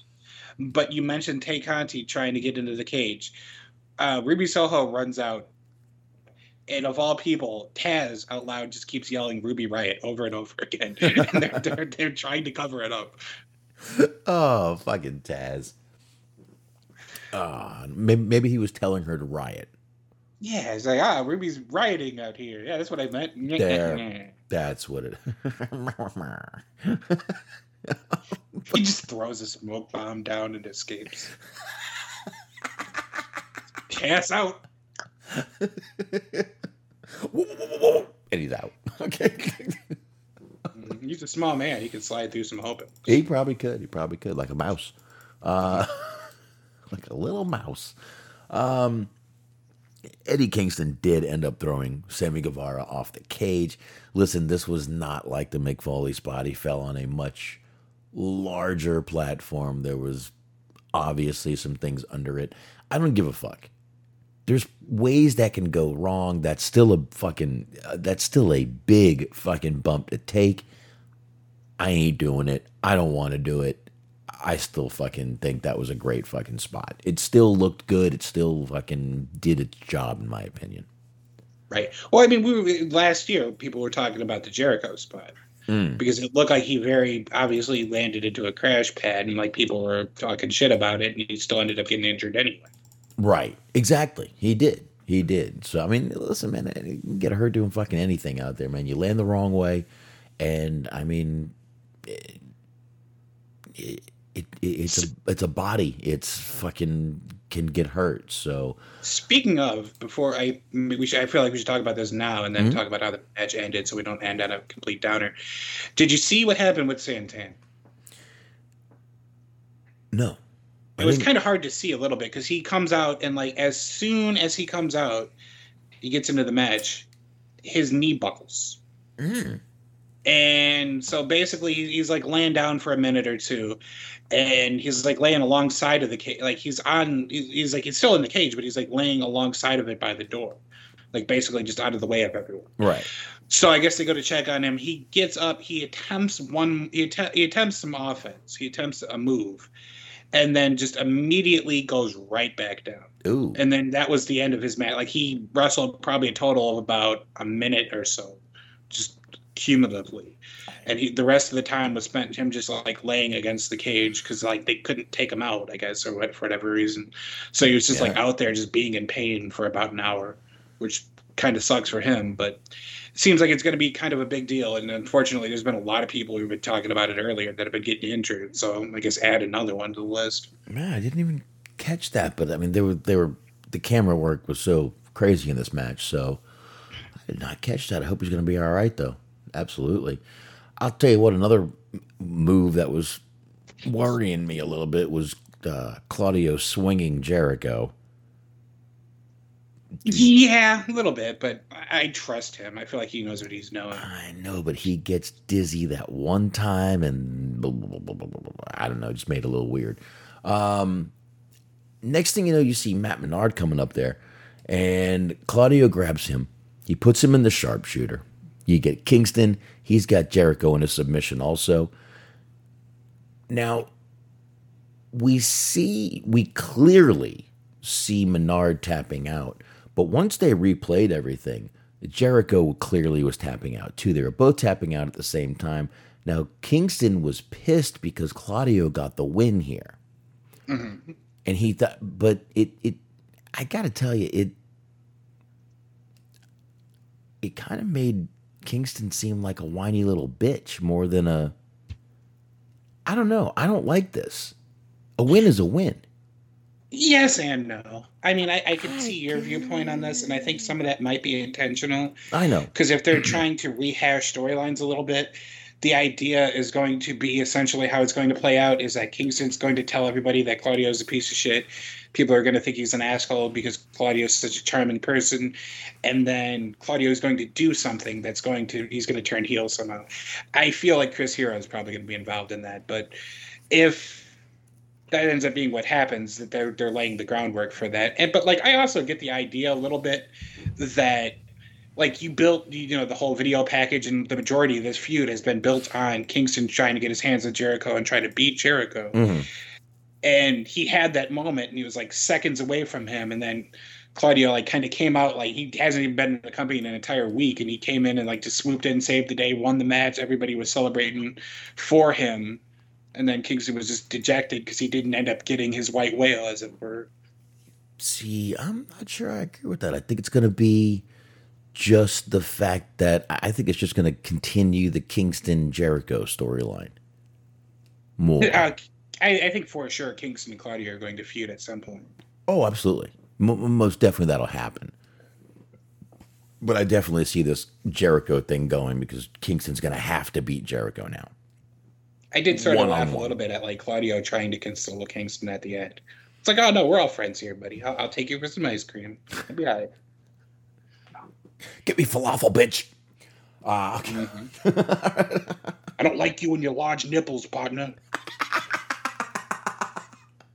Which, by the way, that did make me laugh because as they're wrestling on top of the cage, Kingston and Jericho, one of the fans that's like eye level of the cage from the, where you would see with the camera holds up a sign, a yellow sign with like bright, with like these big letters that says Claudio has large nipples. Or no, has sausage nipples. They- And it was just like you completely broke the tension of the moment, but it made me laugh. Jesus, Claudio, you without the shirt on makes me want a pepperoni pizza. Let's go. Okay. I could find. I, I took a screen cap, but I wanted to see if somebody else posted it on Twitter. Oh, what? Okay. okay. Fine, not if Claudio's large nipples. You can see those on your own. Oh yeah, here it is. Here it is. I'll, I'll post it in the Mixlr chat again for those who are there. Is it Claudio's large nipples? Well, it's it's a sign. Oh, the sign. Okay. I saw the sign. Okay. And the guy holding the sign is so proud of himself. Claudio has sausage nips. He is so proud of himself for being on television. God bless this guy. God bless him. I mean, mouth wide open happy. That's fucking awesome right there. And the, the, the dude behind him is just like, Well, he, he he got to win because like he's in like kind of a higher section of the seating area. yeah. So like he didn't pay a lot of money and he still gets to be on TV and he his sign is very visible to people like me who get easily distracted by things like that. Not quite sure. The guy here with the girlfriend shirt on that just says GF. Uh, interesting crowd. Interesting crowd. There's one. I'll send it to you later. I'll post it in the Wrestling Umbrella page. But I was watching the uh, pre-show for For- Forbidden Door, and one of the matches ends, and they cut to a guy like they're trying to show the crowd being excited. They cut to a guy who quite clearly brought his son, and ha- is having none of this bullshit. 'Cause there's like a bunch of guys celebrating along alongside of him, but he's just as nonplussed as humanly possible, just staring forward with like the most blank and disappointed look that he could he could be anywhere on his day off, but here he is. Ah, poor guy. Oh, shit. All right, Smark. I got nothing. I think we're good. I think we got through everything and more. Um, I think Are this you was a- excited for Royal Rampage? Um, They announced that. They announced that they're going to be doing a 20 person battle royal. I wonder where they got this idea from. And the winner yeah, I wonder. gets to face Jon Moxley. Yeah, whatever. Uh, interesting. Now, There you go. You know, we do have Money in the Bank this weekend. Also, Yeah. it'll be coming up. I don't know what I'm gonna if I'm gonna watch it or not, but um, we will see. But uh, all right, there you go. But once again, I will. Um, we will be here next Wednesday, and um, it's the Wednesday after. We're not going to be here. The 13th was what I said. Correct? Is correct. Yeah, that's what I said. So, um, but uh, there you go. Just wanted to remind everyone of that. And I guess we can go ahead and knock these plugs out, Smark, real quick. That's right. I want you guys listening to High Marks. That's right, the High Marks. That's right. It's Cheese Man, it's Mojo, it's G Wiz. It's Sunday nights, 8:30 p.m. Eastern Time, and you should be listening. If you are not, be ashamed of yourself. Go directly to Mixlr dot com slash metal podcast network and follow that page so you know when they are going live and that way you will always know when they are live. And you can check out bobby anthem bobby blades. They are the inhumans on the inhuman experience. You can check them out on apple google all the usual podcast platforms. While you're over there checking them out go ahead and search for the everything unscripted wrestling podcast uh, that's Eric, Doug, and Daniel over there. Unscripted, uh, unscripted wrestling podcast, I believe. But if you're on Blog Talk Radio, it's EUP Network. Check them out over there. And uh, like I said, I'll be back this weekend. I'm sorry for last weekend. I really, I, I felt the cards in my hand, and I just couldn't, I just couldn't leave the table. Um, but I will be doing the movie Trespass. It's summer. I figure I'd give everyone a little bit of a little bit of iced tea over the ice cubes give a little bit of that. Plus, I watched that movie and forgot how good that movie was. Uh, Trespass with Ice T, Ice Cube, and many, many others I'll be reviewing this week. And uh, that is it. Smark. Let it rip, man. You got it. She's on Sports returns in August. In the meantime, be sure to listen to Mojo and Dirk's Most Dastardly show. You got Dirk doing shows while he had Corona. He's the hardest working man in show business, that boy. Uh, you gotta love it. And Mojo, he is going ape. So check him out. And in the meantime, you also want to check out our friends at Planet Rack on Tour. It's the Planet Back on Tour podcast with Bobby Anthem, Papa Dave Sincere, and Yuck Nasty. You got all 16 episodes of season one. You got season two and all its glory. I believe we're up to 10 episodes. So be sure to subscribe so you never miss a new episode because there's always one on the horizon. All right. Well, there you go, folks. We'll be back here next Wednesday. Like I said, I'll be back this Saturday. And um, that is it, folks. Smark, appreciate you joining me. Glad we got that out of the way. Forbidden Door, AEW. I think AEW is just having a great fucking time right now, and uh, they're all just doing great. So, uh, thank you everybody for downloading. Thank you everyone for listening, and uh, see, see ya. Yes. Oh, my voice ain't working right now. Later, everybody.